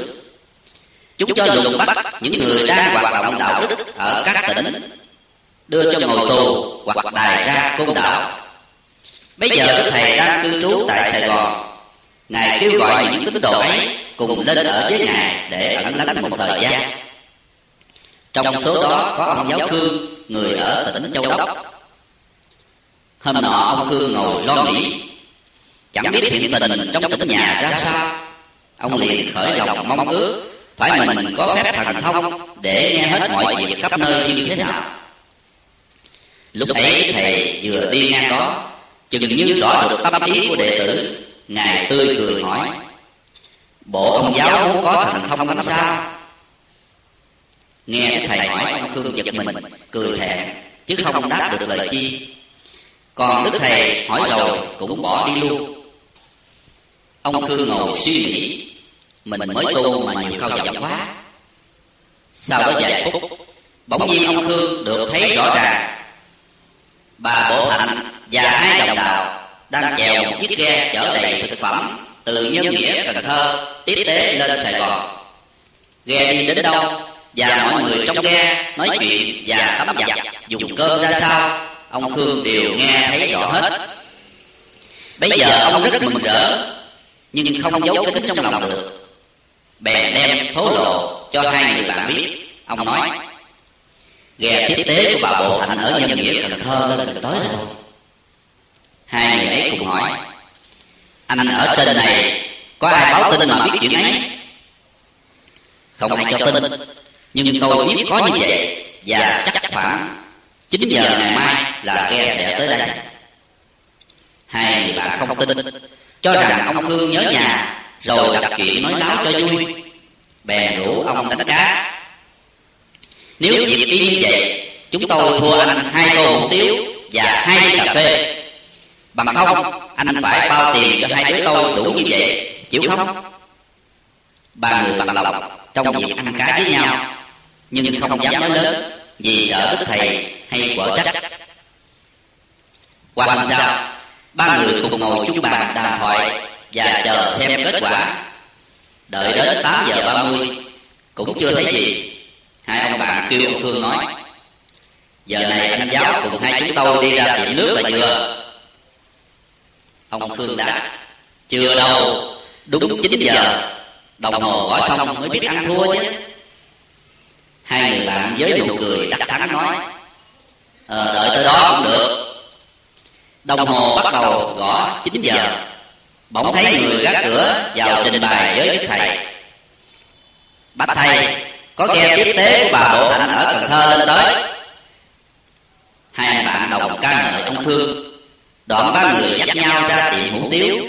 Ăn uống xong, đồng trở về an toàn. Họ yên trí rằng không ai hay biết nhưng sau đó ít phút đức thầy từ trên gác đi xuống, nhìn ngay ông khương, cười nói. Ông giáo vừa được ăn hủ tiếu và uống cà phê rồi phải không? Nghe thấy được bao nhiêu đó thôi nha ông từ giờ phút ấy về sau, ông khương không còn nghe thấy như mấy ngày trước nữa. Thực theo lời ông giáo khương, phụ bà, thường tình người ta khi gặp cảnh nghèo khổ, hoặc bị đàn áp buộc ràng thì hay nảy sinh cái ước muốn làm sao cho mình được vượt qua hay thỏa ý. Từ đó, xã hội loài người thường xảy ra những cuộc ghét thương hiềm thích và đấu tranh, gây khổ, rồi cứ thế mà trả dai lên xuống trong bánh xe sanh tử. Ở đây, ông giáo cương nhờ hấp thụ giáo lý phật đà qua lời giảng của đức thầy, nên sự ước muốn của ông không đến độ gây khổ cho ai. Tuy nhiên, sự ước muốn ấy chưa phải là thực tế và cao cả, vì còn trong lợi ích cá nhân. Chính ông cũng thấy được chỗ đó. Nên khi nghe đức thầy hỏi, bộ ông giáo muốn có thần thông lắm sao? Thì ông rất hổ thẹn cho sự ước vọng của mình. Bởi lẽ người muốn có thần thông, ít ra phải tự diệt lục căn, đừng nhiễm lục trần, hoặc tiêu trừ hết phiền não mới chứng đạt. Trường hợp này, Đức Thầy rất thông cảm cho tín đồ. Vì lẽ ông Khương mới đặt chân vào cửa đạo Là phải gặp cảnh xa cách gia đình thân quyến Để đi lánh nạn Cho nên Ngài muốn an ủi ông Khương Dơi bớt nỗi nhớ nhung Mới tạm chút quyền diệu Giúp cho ông Khương được hai phép Nhãn thông và nhĩ thông. Nhưng khi có được thần thông Ông Khương lại không biết thận trọng Để phải dướng dấp những điều sai lầm như sau. Một là giữ kín sự màu nhiệm trong lòng không được, lại đem khoe với hai người bạn. Điều này đối với người tu gần chứng đắc rất cấm kỵ, bởi bồ tát còn thấy mình có chứng đắc thì chưa phải là bồ tát. Đã thấy mình có được, có đắc hoặc có chút vui mừng cũng chưa được, huống hồ là đem khoe khoang với mọi người. Hai, lợi dụng sự thấy nghe rõ ràng, nắm phần chắc trong tay ông khương đem đánh cá với người bạn để được ăn cuộc. Tuy đây là cuộc mua vui nhỏ nhặt, nhưng trong đó cũng có những ý ăn thua. Ý tha, điều mà hầu hết nhà tu cần phải tránh hạn ba, đã biết điều mình đánh cá với hai người bạn là sai, nếu đức thầy hay được sẽ khiển trách. Nhưng ông khương vẫn cố giấu, quên nghĩ rằng phép thần thông sức tu của mình chưa chứng được, mà phải nhờ đến tha lực. Mà người ban cho tha lực ấy là đức thầy, chứ còn ai nữa mà hồng che giấu ngài. Do đó, ông khương và hai người bạn từ tiệm nước trở về, tưởng đâu an toàn. Không ngờ đức thầy rõ hết sự tình, nên ngài nhìn ông khương nói, ông giáo vừa được ăn hủ tiếu và uống cà phê rồi phải không? Nghe thấy được bao nhiêu đó thôi nghe ông thế là sau giờ phút ấy, ông khương bị mất hết thần thông. Và lúc bấy giờ, ông nhận được sự thần thông quyền diệu của phật và các điều sai sót của mình. Đọc câu chuyện trên, chúng ta không nên vội vàng chê trách ông khương mà dướng thêm cái mình lo thấy lỗi của người khác. Vì người mới vào đạo, lâm vào hoàn cảnh ấy, chưa chắc ai khỏi lòng vậy điều cần thiết là chúng ta nên rút ra bài học kinh nghiệm cho đường tu của chính mình là hơn. Nam mô a di đà phật. Tiếp theo, đến mẫu chuyện 26 lời khéo khỏi tai nạn. Lúc đức thầy mới khai đạo năm 1939 ông phủ nắm, tức quận trưởng chợ mới, là đánh trách nhiệm của nhà cầm quyền pháp, đặt người theo dõi sự khai hóa đạo màu của ngài hắn mật báo với chánh thâm viện tỉnh long xuyên, rằng đức thầy muôn con quốc sự. Mặt khác, hắn lùng bắt những người truyền bá kinh giảng phật giáo quả hảo và ra lệnh cho ban hội tề các xã trong quận hãy biên tên những ai đã quy y với đức thầy, nạp hết danh sách để hắn căn cứ vào đó mà lọc lừa và cho lính xuống bắt đánh đập tù đài lúc bấy giờ ở xã long điền, có hai ông, năm cống và nguyễn văn sóc. Thấy tình thế như vậy, hai ông liền bơi xuồng lên quả bảo để gặp đức thầy. Ngài liền hỏi, có gì không? Ở dưới họ biên tên những người theo đạo và bắt bớ phải không? Hai ông liền thưa, bạch thầy, thật đúng như vậy. Chúng tôi sợ quá, không biết làm sao. Đức thầy ôn tồn bảo, hai ông về yên tâm. Nếu họ có đến hỏi thì cứ nói tôi theo đạo ông tư quả ảo ông dạy tôi, ăn chay làm lành đánh giữ xương đi thuế đóng hai ông lấy viết ghi xong lời dạy ấy. Đức thầy liền đứng dậy, mặt ngài bừng đỏ và nghiêm trang đưa cánh tay ra. Xòe bàn tay vừa dằn xuống vừa nói, không chỉ xương đi thuế đóng như vậy thôi đâu. Ngài lặp lại câu nói ấy ba lần, mới ngồi xuống. Nghe xong ông cống và ông sóc tỉnh lễ rồi xá chào đức thầy, từ giả ra về. Qua hôm sau, thì có là lính đến hỏi đặng biên tên vào danh sách. Hai ông đều trả lời đúng theo câu đức thầy đã dạy. Họ chép đi văn bản báo cáo lên quận nên hai ông khỏi bị bắt trong đợt đó. Thực theo lời ông nguyễn văn sóc. Phụ bà, người xưa từng bảo, một lời nói có thể làm cho nước thịnh nhà an và cũng vì một lời nói mà làm cho nhà ta nước mất nhất ngôn khả dĩ hưng ba, nhất ngôn khả dĩ tán ba. Thật vậy, lời nói có hiệu năng tạo ra muôn hình dạng trạng khác nhau. Có khi từ hòa ái trở thành nghịch thù, từ nghịch thù chia rẽ trở nên hòa nhã yên vui. Cho nên người đời cần cẩn thận trước khi sử dụng lời nói. Phải tùy thời, tùy chỗ mà áp dụng chớ không cố định có lúc lời nói phải cương cường nhưng có lúc phải nhu hòa mềm dẻo. miễn làm sao đem lại sự kết quả là được? cổ đức từng răng dạy trước khi nói phải uống lưỡi bảy lần. người đời vì không biết thận trọng lời nói nên thường chuốc lấy tai hại. như vua tề thời chiến quốc ỷ khôn khinh ngạo trường dạng trong cuộc đánh cờ nên bị trường dạng đập cho một bàn cờ chết tốt còn người biết cẩn ngô cẩn hạnh, sử dụng lời nói đúng thời, đúng cảnh, thì dù ở trong hang hầm bảy chập cũng có thể yên thân. Như trường hợp, ba anh em lưu bị, lúc thất thời, còn ở đậu với tào tháo, thân như cá nằm trên thớt. Lưu bị suốt ngày chỉ lo trồng rau cải, ai thấy cũng cho là kẻ tầm thường.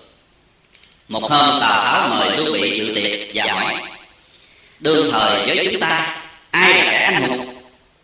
Lưu bị liền chỉ quanh quẩn, nào là diên thiệu diên thuật, vân vân. Đều bị tào tháo bắt hết.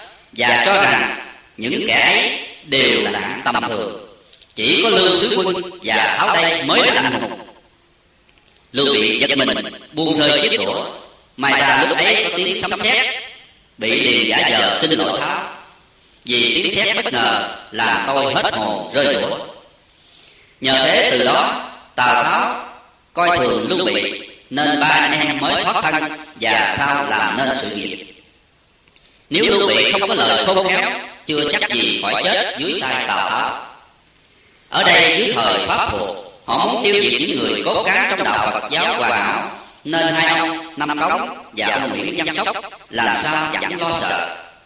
Xong để trấn an và giải cứu tín đồ, đức thầy dạy hai ông câu nói, tôi theo đạo ông tư hòa hảo ông dạy tôi ăn chay làm lành đánh giữ xương đi thuế đóng một câu nói tuy thấy không thường nhưng vô cùng khéo léo. Trong lúc có người vì quá sợ không dám nhận mình là tín đồ phật giáo hòa hảo để khỏi bị bắt. Đức thầy lại dạy hai ông trả lời. Trong giấy đầu của câu nói tỏ ra cứng rắn không mất chí khí. Tôi theo đạo ông tư hòa hảo qua giấy sau của câu nói tỏ ra mềm dẻo nhẫn nại ông dạy chúng tôi ăn chay làm lành đánh giữ xương đi thế đóng làm cho bọn đàn lính và người pháp hiểu rằng người theo đạo phật giáo hòa hảo rất hiền lành dễ trị. nên họ giảm bớt ám hại phần nào. nhờ đó hai đồng đạo này khỏi bị bắt. sở dĩ đức thầy dạy tín đồ ẩn nhẫn như thế là vì chưa phải lúc cho chúng ta chống cự với người pháp. ráng nhẫn trăm phần giàu khó nhẫn dạ thưa quan chức phận làm dân còn điểm chót, đức thầy nhấn mạnh ba lần, không chỉ sưu đi thuế đóng như vậy, thôi đâu. Ngài muốn tiên tri cho tín đồ biết, sau này là ấy sẽ còn nhiều hơn nữa. Thật đúng như vậy. Từ ấy đến nay, qua mấy thời kỳ nạn sưu cao thế nạn, mỗi lúc mỗi tăng, mà dân chúng phải gánh chịu. Nam mô a di đà phật. Mẫu chuyện thứ hai mươi bảy tà hay chấm mùa hè năm trước 1939 quan cảnh tại tổ đình thánh địa hòa hảo người ta tới lui đông đảo để nhờ thầy trị bệnh hoặc nghe giảng đạo quy y hay mùa hè năm nay. Năm 1940 cảnh ấy lại tái diễn tại nhà hương bộ, võ hậu thành là nhân nghĩa cần thơ. Nguyên do là người pháp ra lệnh không cho đức thầy truyền đạo trong tỉnh nhà. Buộc ngài phải lưu trú tới đây. nhưng ở nơi này ngài vẫn tiếp tục khai hóa nhân sanh. cũng bằng các phương tiện ấy. hôm nọ có ông hương hoàng diệp ở xã hòa hảo và ông úc trác ở mỹ hội đông đến viếng đức thầy. Sau khi tỏ lời thăm hỏi và được ngài thuyết giảng đạo đức hai ông liền trình hỏi thêm một việc. Bạch thầy hiện giờ tên đông xuyên có ông đạo mới ra đời, trị bệnh cũng gần giống như thầy. Người ta tới lui rất đông, nhưng chẳng biết ông ấy tà hay chấm nhờ thầy phân giải dùm để anh em tín đồ khỏi bị lầm lạc. Đức thầy không trả lời ngay, ông đạo đó chấm hay tà. Mà ngài vừa nói, vừa cầm viết viết ra mấy dòng chữ như sau. Từ đây sắp tới, bất luận là ai ra đời độ thế nếu còn ăn tiền bạc là tà còn dùng màu sắc là tà còn lên xuống xưng hô thần thánh là tà. Còn bỏ tóc xả để đầu đâm là tà. Thuật theo lời ông phúc trác. Phụ bạc, xưa nay hệ có phật ra đời khai hóa nhân sanh thì luôn luôn có tà ma theo dõi để phá rối người tu phật phật ma ma phật mới ra dở tù hay nói cách khác thời nào mà tà ma ngoại đạo lộng hành gạt người mê tín và nhiễu hại lê dân thì phật tiên cũng lâm phàm khai thông chánh đạo dẹp tan tà thuyết để giác tỉnh chúng sanh trở về con đường chánh tín bởi đời này pháp môn bế mạc thánh đạo căn du người tâm trí tối đen đời lắm ma dương phấy rối ta là một trong các vị cứu đời ấy. ai hiểu đạo nơi quốc độ nào thì cũng phải trở về quốc độ ấy mà trợ tế nhân dân hoặc là thời kỳ này nhiều quỷ cùng mang trời vừa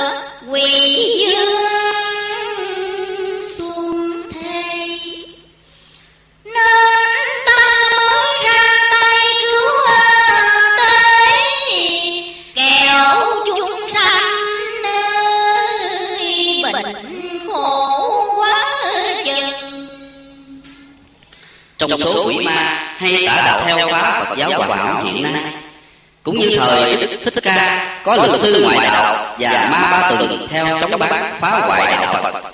Nên khi Phật giáo hoàn hảo gặp pháp nạn liền có nhiều người ra đời cũng thuyết đạo, cũng trị bệnh ná như như thầy, làm cho người tu phân dân không biết đâu là đâu chánh.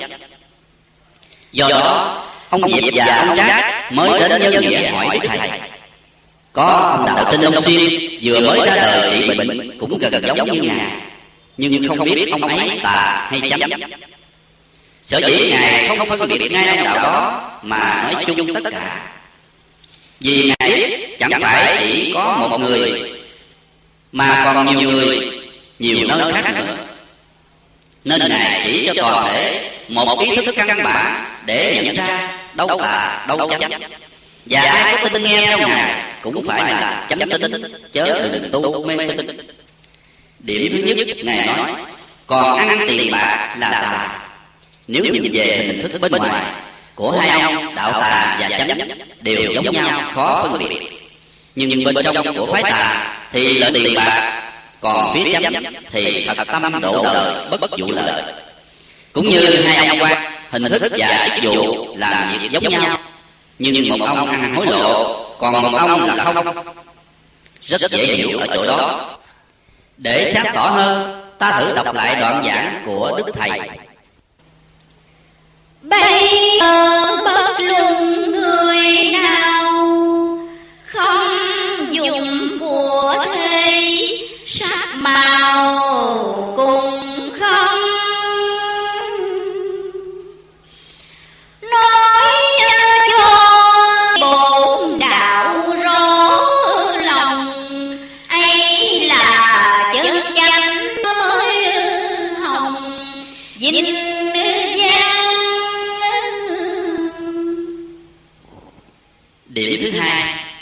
còn dùng màu sắc là tà màu sắc ở đây phân ra ba loại. A, loại có màu xanh, đỏ, trắng, vàng. Chỉ cho hạng đồng bóng, lên sát cô năm, cô mười. Họ thích mặt hàng là đánh nhiều màu sặc sỡ. Nên khi tác làm bệnh thì độ khăn màu dài năm thước. Buộc người tin theo, phải cung ứng các thứ đó cho họ. B, loại có hình tướng. Đối với vô tướng vô vi. đây chỉ cho các ông đạo. Theo hình tướng hữu vi tức là giải sắc tướng thinh âm. Như các thầy như bông chuyên làm đám tụng kinh mướn không đúng chân lý của đạo phật.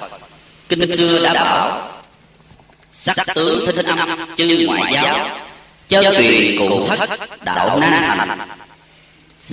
Loại sắc đẹp của người nam hoặc nữ. Đây chỉ cho các ông đạo còn lợi dụng hoặc đam mê nữ sắc Tóm lại, Nếu thấy nhà tu nào còn ô nhiễm, các loại màu sắc như trên đều là không chân chánh điểm thứ ba, còn lên xuống hai xưng hô thần thánh là tà đây chỉ cho hạng thượng sát cởi độc người lên sát tướng, các cô độc, bà bóng, thầy phù thủy. Làm bệnh bằng cách có vô sát, ra sát, coi bói, soi căn cầu hồ đoán số hoặc dùng bùa chú trù đếm và sát sanh cúng tế quỷ thần. Đức thầy từng bảo. Bằng môn tài phép nào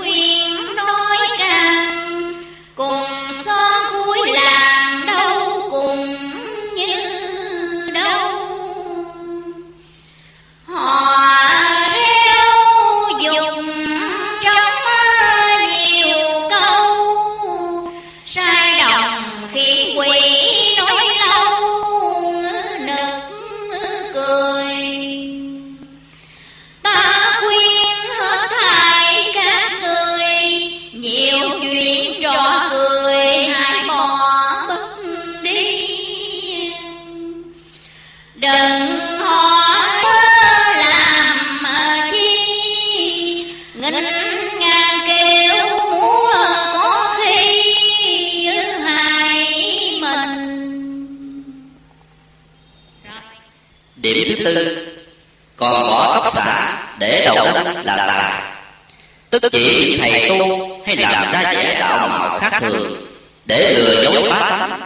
Họ lo trang điểm những tướng mạo bên ngoài như vỏ tóc xả dài không bới, hoặc không chảy gỡ lâu ngày, tóc đánh lại giống hình cái mạo. họ thường tự xưng là đã tu luyện lâu năm, từ non này đông nọ, vừa xuống núi để cứu thế độ dân khiến bá tánh tưởng lầm các ông đạo này khổ hạnh cao công phu luyện đạo không ai bằng liền chạy theo rần rộ chẳng ngờ trong thâm tâm của các ông ấy vẫn còn ô nhiễm danh lợi tình như hàng thế tục. Hạng người này phần nhiều là tu sai lệch đạo tiên vọng tưởng quá độ mà ra. cũng là một trong luật sư ngoại đạo từ trước còn lại. để cho mọi người khỏi bị lầm lạc theo tà sư ngoại đạo đức thầy dặn dò cặn kẽ. cho được tránh những điều ấy trước khi thờ học đạo nào hay theo ông thầy nào ta hãy suy gẫm phán đoán kỹ càng. chừng hiểu biết rõ ràng ta sẽ hành theo đạo ấy thầy ấy. chẳng được như vậy. dầu mình có theo đạo rất chánh đa ông thầy rất thông minh cũng chẳng có chi cho mình cả. tóm lại qua bốn điểm đức thầy dạy ông diệp và ông trác trên đây là một quy định tất yếu cho tín đồ sau này để đọc lừa tà chánh. nam mô a di đà phật. Tiếp theo đến mẫu chuyện 28 tùy bệnh cho thuốc. khoảng cuối năm kỷ mão 1939 anh chị em đồng đạo thường tới lui tổ đình thánh địa hoàng hảo để nghe đức thầy thuyết pháp và chép kinh giảng. Trong số đó có ông đặng thành tựu, người ở xã kiến an chợ mới. Sáng hôm nọ, ông tựu thấy có một đồng đạo ở xa đến viếng đức thầy. Bắt đầu câu chuyện, đức thầy hỏi thăm về tình hình địa phương và giảng giải một ít lời đạo lý. Sau hết, ngài khuyên đồng đạo ấy, ông muốn tu hành, phải bớt làm ăn lại một chút chứ công việc đa đoan quá làm sao tu được? Trưa lại cũng có người khác đến viếng vừa giáp mặt chào hỏi thấy đức thầy vai người ấy bảo ông muốn tu hành phải lo làm ăn chứ. nếu không làm ăn lấy gì bảo vệ đời sống? và đâu có dư tiền để bố thí giúp đời. thấy trong một ngày mà đức thầy dạy hai đồng đạo với hai lời nói khác nhau. ông tự suy nghĩ chắc cũng có cớ gì đây. Ông liền lại gần hai đồng đạo ấy để gợi chuyện, hỏi thăm từng người. Thì đồng đạo được đức thầy khuyên bớt làm lại một chút cho biết. Ở nhà tôi lo làm ruộng rẫy không có giờ nghỉ. Có khi làm thăm tới ban đêm, bỏ cả giờ để bán. Vì tôi nghĩ mình lo làm ăn cho có tiền thật nhiều, rồi sẽ ở không ăn mà tu nay được lệnh đức thầy kêu mới bỏ công việc mà đi đây. Còn người được đức thầy khuyên, muốn tu hành, cần phải lo làm ăn, thì nói, từ ngày tôi được xem kinh giảng và quy y với đức thầy, tôi liền bán cả bò ruộng chỉ ở không mà tu. Vì tôi nghĩ, đời sắp tới một bên, ở đó lo làm ăn hoài chúng sống kịp. Và nếu còn lo làm ăn còn bận rộn tâm trí mãi làm sao an tâm mà tu được? nghe đồng đạo kể rõ hoàn cảnh của mỗi người. ông tự mới hiểu rõ. đức thầy tùy theo cơ duyên của mỗi tín đồ mà giáo hóa thuật theo lời ông đặng thành tựu. phụ bài xưa nay về việc mưu cầu cho sự sống trong giới tu hành có nhiều quan niệm khác nhau. như rằng tu thì phải buông bỏ hết công việc làm ăn. Vì hễ làm ăn là còn bận rộn trí lực và còn gây nên nghiệp tội không thể tu giải thoát được. Cũng có người nghĩ là hiện giờ mình chưa lo tu được, cần phải bỏ ra thời gian nỗ lực làm ăn cho có tiền của dư giả rồi sẽ lo tu mới được. Vì có quan niệm rằng, hễ tu thì phải có lòng vị tha giúp đời nên cần phải làm ăn cho có tiền của để vừa cung ứng cho đời sống gia đình khỏi bị thiếu hụt. Và có phương tiện trợ tế xã hội thì tâm trí mới an nhiên mà đạo.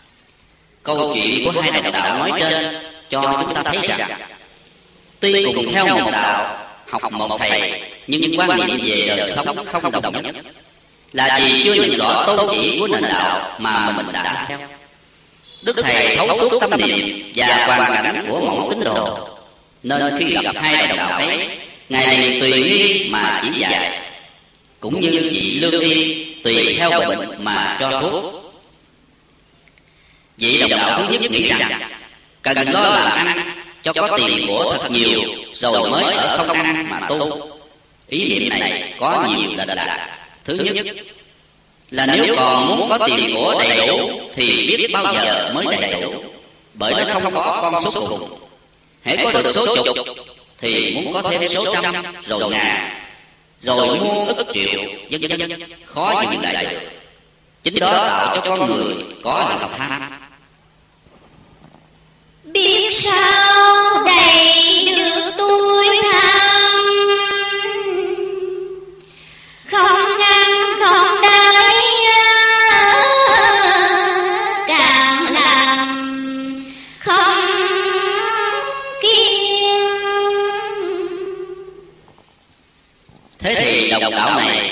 có khi suốt kiếp cũng chưa tu được.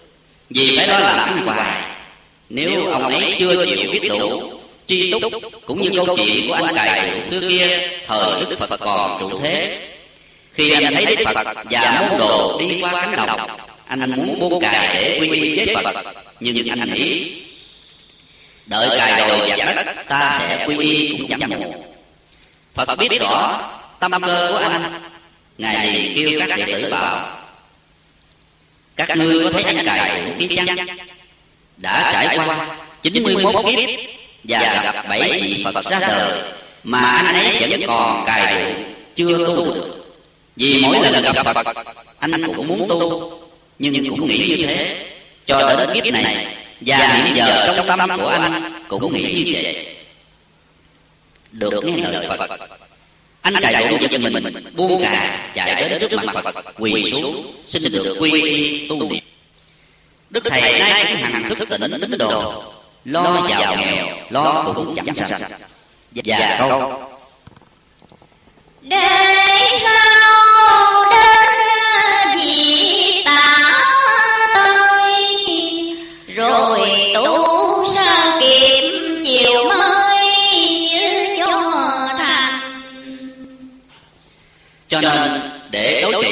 bệnh lầm của đồng đạo nói trên, đức thầy khuyên ông bớt lo là ăn một chút. Bớt làm chớ chẳng phải không làm. Nghĩa là giả phải biết, tri túc thường là vừa tu vừa làm. Cái lầm thứ hai là đồng đạo ấy chẳng chịu tu ngay, đời cùng tu gấp kịp thì. Mà còn lần nữa, không xét nghĩ số vô thường bất ngờ, chẳng ai đoán trước được tử thần gõ cửa không từ một ai dù vua quan hay chân giả.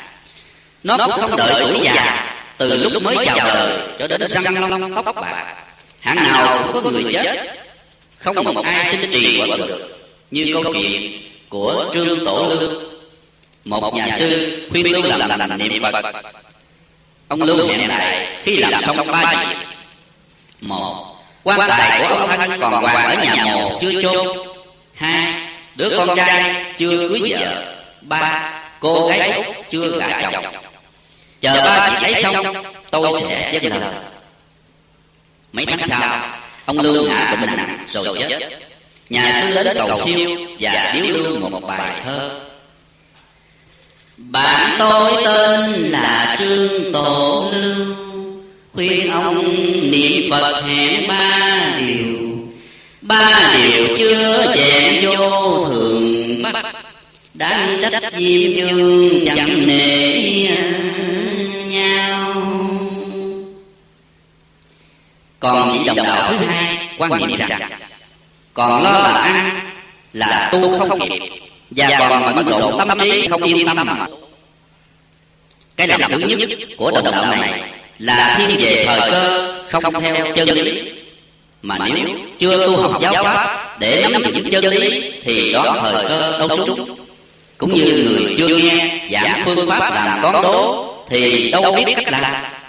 Hơn nữa đức thầy từng dạy thiên cơ đạo lý để lòng mới thôi. Theo đây thiên cơ và đạo lý cần hiểu song song. Nhưng thiên cơ thì chỉ để lòng cho những niềm tin, chứ không nên bàn rộng ra. Vì bàn rộng thì có tội còn bàn trúng thì cũng có lỗi. Thứ nhì, là ông tưởng đâu sự tu rất mau thành, chứ không ngờ phải tu suốt đời, suốt kiếp. Mãn kiếp hồng trần, sanh lạc quốc số tiền của ông dự trữ chắc gì đủ để chi dụng trọn đời. Hễ ngồi không mà ăn chẳng chịu làm thêm, thì giàu tiền của nhiều như núi cũng hết. Tạ thật sơn băng. Bằng lo ký cỡm của tiền cho đủ xài chi không biết giúp đỡ ai, thì lối tu ích kỷ. Quá thấp kém, chẳng đúng theo tôn chỉ phật giáo quả hảo cho nên điều căn cấm thứ gì đức thầy dạy, điều thứ gì ta chẳng nên lười biếng, phải cần kiệm sốt sắng lo làm ăn và lo tu hiền chân chất. Thứ ba là đồng đạo ấy quan niệm, còn lo làm ăn thì còn bận rộn trí lực, không yên tâm mà tu. Thế lại càng làm xa hơn khi xưa tổ bách trượng đã nêu một phương châm trong thiền viện của ngài để các môn đồ hành theo. Nhất nhược bất tác nhất nhược bất thực một ngày không làm, tức tức một ngày không ăn. Còn đức lục tổ huệ năng thì giả gạo cho đồ chúng ăn suốt ngày mà vẫn kiến tánh thành phật. Theo tôn chỉ phật giáo hòa bảo hiện nay thì đức thầy dạy tín đồ tu trong chỗ ăn ở nói làm đi đứng xử sự, miễn làm sao giữ cho tư tưởng, hành động và ngôn ngữ thuần chánh là được. Sớm tối đi nằm, y chánh pháp và nằm đi đứng hay ngồi chẳng chấp. Ông ba thới cũng bảo, chẳng phải ai cấm gì.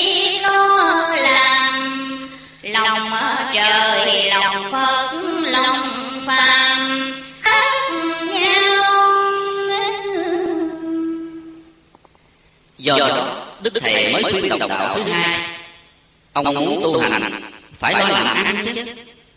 Tóm lại, theo giáo lý phật giáo quả áo là dạy người tu phải đi đúng con đường trung đạo. Bồn chồn cũng không được, trù trừ lần lựa cũng chẳng nên. Làm việc nhiều quá không được, ở không chẳng làm gì hết, cũng không mà phải vừa làm vừa tu, nên sắp xếp công việc cho vừa chừng để có thì giờ công phu bái sáng và đọc học kinh giảng mở mang trí tuệ. siêng năng làm ăn theo chánh nghiệp để không gây tội nhiếp lực nghi giới. và biết tiết kiệm để dư tiền của bố thí giúp đời. nhiếp thiện nghiệp giới. ấy là phước huệ song tu. và đủ phương tiện nhiếp quá chúng sanh lên đường giải thoát. nhiều ít hữu tình giới đó là hạnh tu thừa của chư bồ tát tam tụ giới. Trong kinh phạm vọng bồ tát giới, do đức phật thuyết giáo từ nghìn xưa, nay đức thầy nối theo ý tất ca ngày trước mà khai hóa nhân sanh. Nam mô a di đà phật. Tiếp theo, đến một chuyện hai mươi chín, cùng một bữa ăn. Vào thời chống pháp năm 1946 Đức Thầy đang lưu trú tại chiến khu miền Đông. Bây giờ ông Lê Trường Sanh là đội trưởng tiểu đội trình báo thường ở sát theo Đức Thầy. Hôm nọ Đức Thầy đi hội suốt buổi chưa về. Ở nhà tới bữa cơm chiều Anh em vừa riêng cho Ngài phần cơm trong cái thao nhỏ Và một con khô sặc rằn Vị trí đóng quân cặp bờ kinh nhỏ Xuồng đậu sát mé. Tối lại anh chiến sĩ có trách nhiệm Đi chiếc xuồng với Đức Thầy, Để thông cơ ấy xuống pha Tuy ở trên đã có giặt sạp, Nhưng anh còn kéo thêm tấm dáng lót xuồng, Vừa dài, vừa nặng, Dằn một đầu lên tấm sạp Vì sợ chuột ăn thao cơm. Còn anh thì lật nót ngủ đằng lái xuồng. Chiếc xuồng ấy đậu kiếm mũi vào bờ. Số anh em khác ngủ hàng dọc theo bờ kinh. Còn ông xanh thì nằm gần xuồng của Đức Thầy. Đêm ấy, trăng rất tỏ, Lối 23 giờ, Đức Thầy đi họp mới về. Chẳng biết anh chiến sĩ gác giờ đó lơ đễnh hay ngủ gật, Mà Đức Thầy về tới mũi xuồng, Anh vẫn không hay. Ông Xanh mới nằm mơ mà, Nghe hơi có tiếng người đi, Bèn hé mí nót nhìn ra, Thấy Đức Thầy đã ngồi xuống mũi xuồng. Sự đã lỡ Nên ông nằm nín thinh, Giả giờ không hay. Song mắt ông luôn theo dõi Từng cử động của Ngài. Ông Xanh thấy thầy ngồi lại mũi xuồng. Hai tay nắm vào đầu tấm gián Bưng để lên bờ Coi rất nhẹ nhàng Như để cây dầm Đoạn rồi Ngài dở Dạt lấy thau cơm lên dùng. Ngài dùng cơm như thường lệ Nhưng chỉ ăn nửa con khô sạch mà thôi. Còn lại nửa con Ngài gỡ xương sạch sẽ Rồi đục xuống dĩa Đẩy cái chén lên, Để cái thau xuống pha xuồng, Lót dạt sạch lại. Hai bưng tấm giá để lại như cũ Đoạn này rút nốt lên bờ ngủ. Mọi cử động đều hết sức nhẹ nhàng. Đến độ anh chiến sĩ ngủ đằng lái xuồng Cũng không hay biết gì cả. Có lẽ ý Ngài sợ làm động Mất giấc ngủ của anh em binh sĩ. Sáng lại đấy thầy kêu ông sanh nói, Hồi hôm tôi cố ý làm cho anh gác không hay Chớ không phải anh ta ngủ quên đâu. Rồi Ngài tiếp tục đi hội nghị. Ông Xanh liền tập trung hết anh em lại. Kêu anh gác trong giờ đó mà cảnh cáo. Rồi bảo mỗi anh em thử bưng tấm giá Như động tác của thầy hồi hôm. Coi nổi không? Mỗi người đều thử sức Nhưng không một ai bưng nổi. Cho đến hai người hiệp lại cũng không sao cất lên. Bởi tấm giá nhựa ấy dài hai thước rưỡi Ngang năm tấc Dày năm phân Một người đứng ngay giữa cặp nách lên mới nổi. chứ ở một đầu thì không sức nào cất lên được. đoạn rồi ông sanh thật rõ dịp hồi hôm đức thầy về dùng cơm cho anh em nghe. Nhất là bữa ăn của ngài vừa kỹ lưỡng và vừa tiết kiệm. còn sức khỏe thế đó viết theo lời ông lê trường sanh. Phụ bạc thời nào, những bậc đứng ra lãnh đạo đối quần chúng, hẳn nhiên phải có đủ tài đức. Gương mẫu, người ta mới đặt niềm tin và thực hành theo. Câu chuyện kể trên, qua đức độ và sức khỏe của đức thầy mà ông lê trường sanh đã chứng kiến. Chúng ta có thể rút ra bài học đáng kể. Nhất là, từ vị trí hội nghị trở về, ngài không muốn làm mất giấc ngủ của anh em binh sĩ, nên mọi cử động rất nhẹ nhàng đến độ làm cho anh lính ngủ chút xuồng và anh lính gác trong giờ đó không hay. Phụ tử chi binh. Thứ hai, đức thầy biết rõ tới xuồng. Anh gác không hay, mà anh lê trường sanh còn thức. Thì sáng lại anh lính gác thế nào cũng bị phạt nặng. Vì kỷ luật quân sự rất nghiêm khắc. Cho nên sáng ra, trước khi đi họp, đức thầy kêu ông sanh nói, đêm hôm, tôi cố làm cho anh gác không hay chứ không phải anh ta ngủ quên. Thật là chu đáo làm sao? Đức thầy vừa làm cho ông sanh biết rằng, hồi hôm ông còn thức mà giả vờ ngủ và vừa làm cho anh đắc chỉ bị cảnh cáo, chớ không bị phạt nặng. Điểm thứ ba, sự ăn của đức thầy. Ăn để sống, chứ không phải sống để ăn. Đành dành chế độ, trong bữa ăn mỗi người được ăn hết một con cô sạch. Cấp chỉ huy cũng thế nhưng ngài rất tiết kiệm. Chỉ ăn với nửa con cô mà thôi. phần nửa con còn lại ngài cũng gỡ xương kỹ lưỡng. Tuy việc rất nhỏ nhưng tất cả đều là gương hành cho mọi người nói theo. điểm thứ tư là về sức mạnh của đức thầy. Như trong câu chuyện vừa kể ở đây thay vì bình luận tôi xin kể thêm một chuyện khác do một chiến sĩ trong thời ấy thuật lại. Hôm nọ trong vị trí đóng quân ở miền đông, khoảng năm giờ sáng, bộ đội chưa kịp cơm nước, bỗng có tin quân pháp bao vây lực lượng bằng phi cơ và binh bộ. Chúng đông gấp năm lần quân ta. Thế là liền trong giờ đó, quân ta phải rút ra khỏi vòng dây. Được lệnh, ai nấy đều cho ba lô và súng đạn lên dây khởi hành. Riêng đức thầy chỉ giác một bao gạo nặng khoảng 60 kg nhiều người ngạc nhiên tự hỏi sao ngài không những gì quý giá hơn bao gạo nặng quá. đoạn đường khá xa.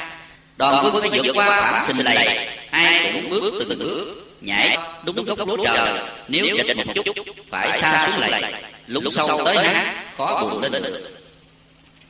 đoàn người phải chất giả lắm mới được ẩn trú trong cụm rừng tràm bây giờ ai nấy vừa đói vừa mệt lạ kẻ ngồi giữa lưng vào gốc tràm người thì nằm dài ra thở còn đức thầy để bao gạo xuống xem vẻ rất rất tự nhiên không mệt nhọc gì. Gương mặt tươi cười và đi khắp vòng quân thăm hỏi sức khỏe các chiến sĩ. Đoạn ngày cho phân số gạo cho từng tiểu đội để nấu cháo đỡ lòng. Anh em binh sĩ vừa húp chén cháo nóng vừa tán thán nếu không có cái thấy biết chu đáo và sức khỏe của đức thầy thì tụi mình đều bị đói bụng ở đây. chứ ai tiếp tế kịp quân pháp đùng bố tới hai giờ mới rút. đoàn quân trở về vị trí an toàn. nam mô a di đà phật. Tiếp theo đến một chuyện ba mươi. Tu cách cách nào mới chánh anh anh quỳnh văn chấn một giáo chức thời pháp thuộc ở tân châu nguyên khởi anh theo chủ thuyết cộng sản. trên đường hoạt động chống pháp anh có tiếp xúc với một nhà sư đạo hiệu là Phakia sư bảo. Nếu ai chịu theo tôi tôi sẽ dạy cho phương pháp nhập thất niệm phật. Trong vòng một trăm ngày tôi sẽ hộ cho được thấy phật. Nghe nói tu mau thành anh chấp nhận thi hành theo nhà sư và bắt đầu vào thất niệm phật theo phương pháp của sư dạy hôm nọ gần đủ một trăm ngàn. Anh chấn đang ngồi niệm phật, lòng lo nghĩ mênh mang mình nhập thất gần đủ thời gian, mà sao chưa gặp phật? Bỗng nhiên anh thấy già già trước mặt, một hình phật ngồi trên tòa xe, phút chốc tan mắt. Từ đó chẳng thấy thêm gì nữa. Còn nhà sư đã bỏ đi mấy hôm trước. Anh chấn chán nản bèn trở về tân châu xin dạy học đến năm 1939 anh nghe người đồn ở xã Quảng Hảo có Phật ra đời. Lòng anh muốn tới đó một lần thử coi, nhưng vì bận việc dạy học đi được. Mãi tới lúc đức thầy lưu trú, tại nhà ông hương bộ, võ hậu thành, ở nhân nghĩa cần thơ, anh mới chuẩn bị được cuộc đi. Hôm ấy, anh vẫn mặc âu phục, có tất cà dạ đội nón, đeo kiếm và mang dài đầy đủ vào khoảng 11 12 giờ trưa tại nhà ông bộ thành ba gian cửa mở trống. người nhà đều ở phía sau chỉ một mình đức thầy ngồi lại và cúi xuống viết anh chấn đến nơi thấy cảnh như vậy để y dài nọ đi thẳng vào nhà. chân ánh mạnh xuống nền gạch ý làm cho đức thầy hay có khách đến để điềm nhiên. anh liền hoài ra xanh lòng thầm trách người ta nói anh này là phật. Sao xem có vẻ khiêm nhường? Qua phút suy nghĩ, anh lại tự bắt lỗi. Hay là tại mình vô phép, nên người ta không tiếp cái gì? Nghĩ như thế, anh chấn liền lột nó, gỡ kiếm và cổ dài để lại, rồi bước nhẹ trở vào. Bây giờ thầy mới đứng dậy, nghiêm trang chào khách và hỏi, ông biết tôi là ai không? Anh chấn chưa biết phải trả lời. trong người bắt rung lên như bị rét. thấy anh chấn không trả lời. đức thầy liền nói tiếp. chúa trùm cộng sản là tôi đây. nói xong ngài ngồi xuống ghế. còn anh chấn vẫn đứng rung cả người và tay chân. anh vừa cố kềm và vừa suy nghĩ. mình đã từng tiếp xúc với các hàng trí thức và cũng đã gặp nhiều nhà sư chưa bao giờ biết khiếp sợ một ai. Sau hôm nay gặp ông này mới tiến mà mình rút rẩy cả người kề không đặng thật là kỳ lạ. chắc ông này không phải là bậc tầm thường. nghĩ đến đó anh thấy trong người bớt trung liền mở miệng nói. thưa ông tư trước kia tôi có gặp một nhà sư dạy cho cách vào khóa niệm phật trong vòng một trăm ngày. sư sẽ hộ cho được thấy phật. Chẳng biết tu như vậy là chấp hay không chấp thầy vui vẻ đó. mà ba tuần nó hiện ra cảnh như vậy, chớ ở đâu đó mà chấp anh chấn hỏi thêm, vậy phải tu là làm sao? Đức thầy liền lấy bàn tay, đặt trên ngực, vừa so tròn ba vòng, vừa nói, tu là làm sao? Hà phục được lòng tà quấy của mình mới chấp anh chấn nghe câu giải đáp của đức thầy liền nhận được chân lý của sự tu lòng anh rất vui mừng khâm phục. Nên trên giới với thầy để được quy y thọ giáo. Thực theo lời ông cũng Trác phụ bạc, một đấng cứu thế bao giờ cũng thấy rõ tâm trạng của mỗi chúng sanh để tùy cơ cảm hóa. Còn người đời thường có tánh tự cao mà cũng dễ nghe. Anh chánh vốn là một con người thì bảo làm sao chẳng còn chứng tật ấy câu chuyện kể trên, giúp chúng ta rút được những bài học kinh nghiệm. Thứ nhất, anh chánh muốn thử đức thầy, nhưng ngài biết trước, sắp sẵn cảnh trí, chẳng cần nói một lời, cũng đủ dẹp được lòng tự đắc và sự vô lễ của anh. Lại nữa, khi đối diện với đức thầy, anh vẫn chạm phải tư cách đứng đắn và lời hỏi của ngài làm cho phải thuyết phục và hướng về để phải. Cộng thêm câu nói chúa trùm cộng sản là tôi đây anh chánh lại càng khâm phục hơn nữa. Vì ngài đã thấu suốt tâm can của anh. Ấy là ý ngài muốn cho anh biết rõ, cái tâm cả vũ trụ dạng hữu không có một vật nào, dù nhỏ, dù lớn, hữu hình hay vô hình, hoặc một chủ thiết hay một tư tưởng nào mà ngài chẳng không đặt. Chính ngài là một nhà đại cách mạng về phật giáo nấu theo chí thích ca ngài trước. Nay ngài có sứ mạng vừa giác tỉnh những người hữu căn lên bờ giải thoát. vừa đem lại sự tự do bình đẳng và hạnh phúc cho cả nhân loại bằng chủ nghĩa đại đồng của nhà Phật. Đem nguồn sống mới cho nhân loại để tiến tiến lên cõi đại đồng. thứ hai vốn xảo mê tín nên gặp nhà sư khoe tài anh chấn dội giả tin theo không kịp suy nghĩ khiến cho đường tu bị lỡ dở điều này đức thầy đã cảnh tỉnh. khi thờ học đạo nào hay theo ông thầy nào ta hãy suy gẫm phán đoán kỹ càng chừng hiểu biết rõ ràng ta sẽ hành theo đạo thầy ấy. chẳng được như vậy dầu mình theo đạo rất chánh đáng ông thầy rất thông minh cũng chẳng có chi cho mình cả và ngài luôn nhắc nhở việc ngừa tránh các tà thuyết các đạo tà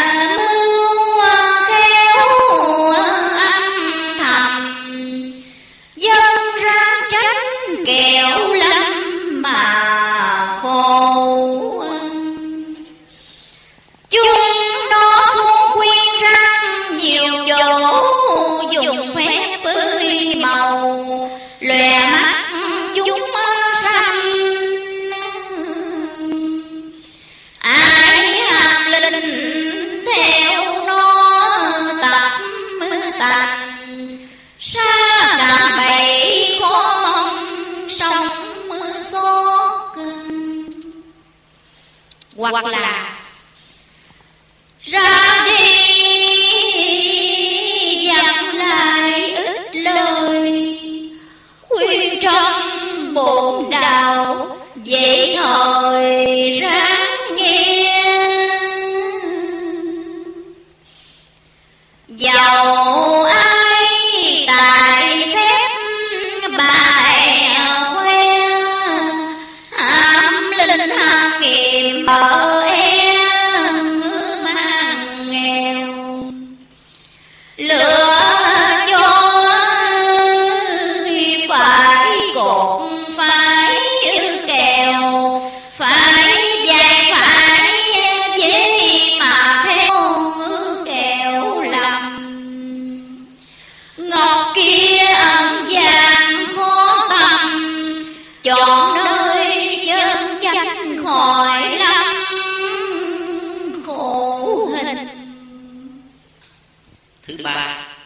lòng ô nhiễm trần mê của mỗi chúng sanh đã tu tập từ lũy kiếp. Nay hành giả muốn trở về thấy Phật, cần phải nhất tâm niệm Phật và tiêu trừ các chướng nghiệp ấy. Niệm chữ Di Đà tan chướng nghiệp. Trái lại, anh chớ chỉ mới vào thất niệm Phật một trăm ngày, thêm dụng tâm của anh muốn mau thành quả vọng đắc thì làm sao tâm hồn giao cảm với chư Phật hơn nữa Phật trong tâm không tìm anh chớ lại nghe lời tà sư, mong tìm Phật bên ngoài. Thảo nào chẳng bị ma ba tuần lừa gạt. Điều này không riêng anh chớ mà số người tu hiện nay bị lầm không ít. Thế nên câu hỏi của anh, vậy phải tu làm sao mới chánh? Đức thầy liền xoa tay vào mà trả lời, tu làm sao hàng phục được lòng tà quấy của mình mới chánh? Bởi phật và chúng sanh chỉ có một tâm mà thôi hễ tâm còn ô nhiễm tà quấy là chúng sanh. Bằng hết ô nhiễm tà quấy là phật. Cũng như sóng và nước, chỉ có một, hễ có gió là nổi sóng. Còn hết gió thì sóng ta.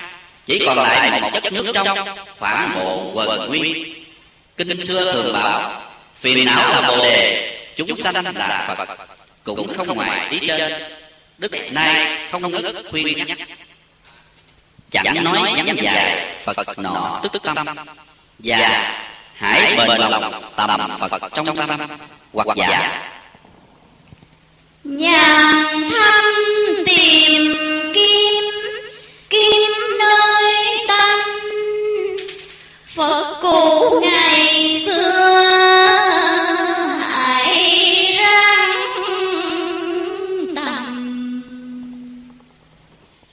còn muốn niệm phật cho kết quả thì ngài cũng dạy. Còn phương pháp niệm phật là để trừ cái vọng niệm của chúng sanh. Và cứ niệm phật như thế, cho đến nhất tâm bất loạn, tức tức tâm được thanh tịnh và phật tánh hiện bài từ tánh di đà duy tâm tịnh độ, bởi tâm tịnh, tức quốc độ tịnh. Ngược lại, nếu ai niệm phật mà lòng vẫn mong, vọng đắc, cho được thấy phật bên ngoài, tất bị lầm lạc không bao giờ thành công. Nam mô a di đà phật. Tiếp theo, đến một chuyện ba mươi mốt, hiểu lầm phật và một buổi sáng, vào đông năm kỷ mão một nghìn chín trăm ba mươi chín sương lạnh còn phủ trùm cả đường đi cây cỏ. Ông út trác từ mỹ hội đông đến hòa hảo thật sớm với ý định thăm đức thầy và nghe thuyết pháp đến nơi lúc bảy giờ. ông thấy người ta ở các xã lân cận lần lượt đi tới khá đông. Kẻ nhờ trị bệnh và nghe giảng đạo. Trên một tiếng đồng hồ ngài mới dừng lại. bây giờ có một ông lão trạc độ 70 tuổi ngồi cách đức thầy không xa lắm đang thì thầm tá thán. Ngài liền ngó nghe ông lão nói bây giờ đâu có mấy sau này sẽ có nhiều người xuất hiện. họ dùng tà thuyết còn linh giỏi hơn tôi nữa không ạ ông lão liền đứng lên chắp tay. thưa cậu tư. cậu nói vậy nữa sao chúng tôi không biết bị lầm người ta rồi làm sao cậu tư? đức thầy đáp nếu họ giả ra hình dáng giống thầy quý ông không biết tưởng thiệt mà làm thì phật và thầy có thể cứu độ được. còn như thấy ai không giống xác thể và lời dạy của thầy thì đừng tin. Bằng đã biết ông thầy ấy không chân chắn mà vẫn tín ngưỡng, thì phật và thầy không thể nào cứu độ được. Thực theo lời ông úc trác, phụ bà, cái không biết và cái biết của người sơ tâm cầu đạo có cao thấp sâu cạn khác nhau. Chỉ có cái biết của các đấng hoàn toàn giác ngộ mới thông suốt đến chỗ vô cùng tận như nhau cho nên câu không biết tưởng thiệt mà làm. Ở đây chỉ cho hạng người có tâm mà thiếu trí. Nghĩa là họ rất có lòng nhiệt thành tầm đạo, nhưng thiếu sự suy xét, chu đáo, nên dễ bị lầm lạc theo tà sư. Đức phật và đức thầy có thể cứu độ được. Là vì họ có sẵn học giống đạo. Mỗi khi mùa mưa pháp của phật, thầy ban đến, thì họ lập tức quay về với ánh sáng chân lý cũng như các ông, một tiền ly xá lợi phất vô não. Trước kia các ông cũng theo ngoại đạo. Nhưng khi được gặp phật giác tỉnh thì các ông đều trở về với chánh đạo. Và thời nay, có trường hợp của anh Quỳnh Văn Chánh trong câu chuyện vừa kể qua. Còn câu, bằng ai biết họ không chánh, mà vẫn tín ngưỡng, thì Phật và Thầy không thể cứu độ được. Là chỉ cho hạng có trí mà vô tâm. Bởi cái biết của số người này còn trong vòng thế chớ chưa phải trí huệ. nên dù họ có hiểu được ông thầy và mối đạo ấy không chánh song họ vẫn tin theo để a tùng lợi dụng tiền bạc hoặc nhờ ông ấy ban cho bùa phép hay tước quyền chi đó. vì thế phật thầy không thể cứu họ được. sở dĩ thầy nói với ông lão câu sau này sẽ có nhiều người tin giỏi hơn câu nữa ông à. là vì ngài đã đón biết lúc ngài xa vắng sẽ có số người bị lầm theo tà đạo để tránh tai hại nói trên, đức thầy nhắc nhở. Người có tâm, nếu không tập suy gẫm cho mở trí, thì hay dễ bị lừa gạt. Người có trí mà vô tâm, thì hay xảo trá. Nên trí và tâm, người học đạo cần tìm cách làm cho nó được phát triển cả để tâm làm chủ trì mọi việc, lấy trí mà phán xét mọi việc trước khi. Tiếp theo, đến mẫu chuyện 32 câu chuyện thiên cơ ông lâm thơ cưu người làng mỹ hội đông, quận chợ mới, an giang. Gia đình khá giả, thân tộc dân rác có danh tiếng trong vùng. Sau khi thọ giáo với đức thầy, ông chủ phế hết quyền lợi, thường tới lui tổ đình, hòa hảo để nghe pháp. Khoảng thời gian đức thầy bị người pháp dời đi châu đốc, sa đéc, cần thơ, nhà thương chợ quán, bạc liêu, sài gòn. Ông chủ cưu đều theo sát bên nhà đến đầu xuân năm Ất Dậu 1945 người pháp theo dõi ruồng bắt những tín đồ có trách nhiệm trong đạo ở các địa phương. Cho nên các vị ấy cũng như ông chủ cưu đều lên ở chung với đức thầy tại văn phòng sài gòn. Sáng hôm nọ, mọi người đều ở tầng dưới. Chỉ mình đức thầy và ông cưu ở trên lầu. Trong câu chuyện vui vẻ, ông cưu nói rồi đây tôi sẽ kiện đức thầy cho mà coi. Đức thầy liền cười và hỏi, tại sao ông chủ kiện tôi? Tôi vì nghe lời thầy mà gia đình sự nghiệp đều bỏ hết. Tới chức cai tổng mới đây cũng bỏ luôn, không ra tranh cử. Ông chủ kiện tôi với đờ cu hay đờ cách gì đây? Và kiện bởi lý do gì mới được chứ? Tôi kiện thầy lên tới ngọc hoàng vì thầy nói, đến thân dậu thánh thần náo động, thảm cho trần, nhà trống ruộng qua và đến năm thân dậu tay đầy sấm da. Mà tới bây giờ chưa có gì hết. Nói tới đây, bỗng có ông hào phỉ dưới lầu đi lên. Đức thầy nhìn sang ông phỉ, vừa cười, vừa nói, hương hào nghĩ coi, tôi mở đạo để khuyên người ta tu hành. Mà có người đòi kiện tôi đây nè ông phỉ lanh trí thưa. Tôi nghe thầy thường nói, tu không tu, cũng không mời thỉnh. Chứ thầy đâu có chủ ren hay nè ép một ai mà người ta đòi kiện. Vậy mà ai đòi kiện đức thầy đó?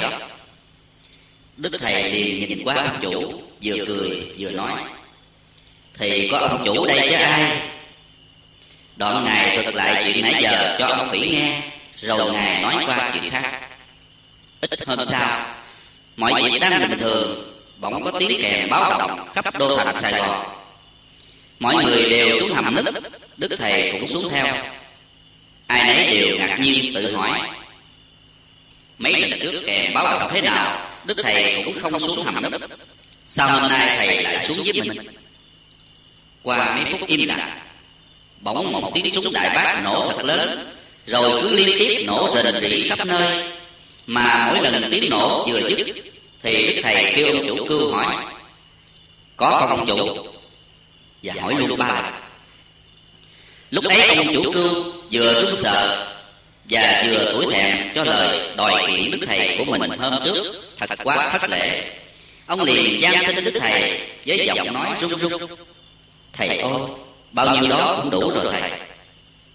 Thuật theo lời ông tư hi, lời bài đọc chuyện trên. Thấy có những điểm chúng ta cần lưu ý. Một, vì ý lại bà con, nên trong lúc trò chuyện với đức thầy, ông chủ thốt ra những lời như thiếu e dè, kính nể. Hai, vì quá chú trọng về thời cuộc, ông chủ chưa trọn niềm tin nơi đức thầy. Mối hoài nghi ấy khiến cho lòng ông do dự. Nhớ lại mình đã bỏ nhiều cơ hội tốt cho gia đình và sự nghiệp nên mới có những lời nghe như thống trách và tiếc uổng. Đức thầy rất biết rõ tâm niệm của tín đồ. Song gì, thiên cơ bất khả lậu. Tuy nhiên, ngài hé mở đôi chút cho mọi người tự tìm hiểu. Cho nên trước lời thống trách của ông chủ, ngài chỉ nói nửa đùa nửa thật vậy thôi. Ba, bởi biết trước mọi việc sắp xảy ra, nên khi kèn báo động đức thầy liền theo mọi người xuống hầm nấp mà từ trước tới giờ, ngài chưa bao giờ xuống. Ấy là ngài biết đúng lúc cần phải giác tỉnh ông chủ. Riêng về ông chủ, khi tiếng súng nổ ra và liên tiếp khiến ông khiếp sợ. Nhưng lúc nghe đức thầy hỏi, có không ông chủ? Thì ông rất ăn năn cho lời nói và ý nghĩ của mình vừa qua.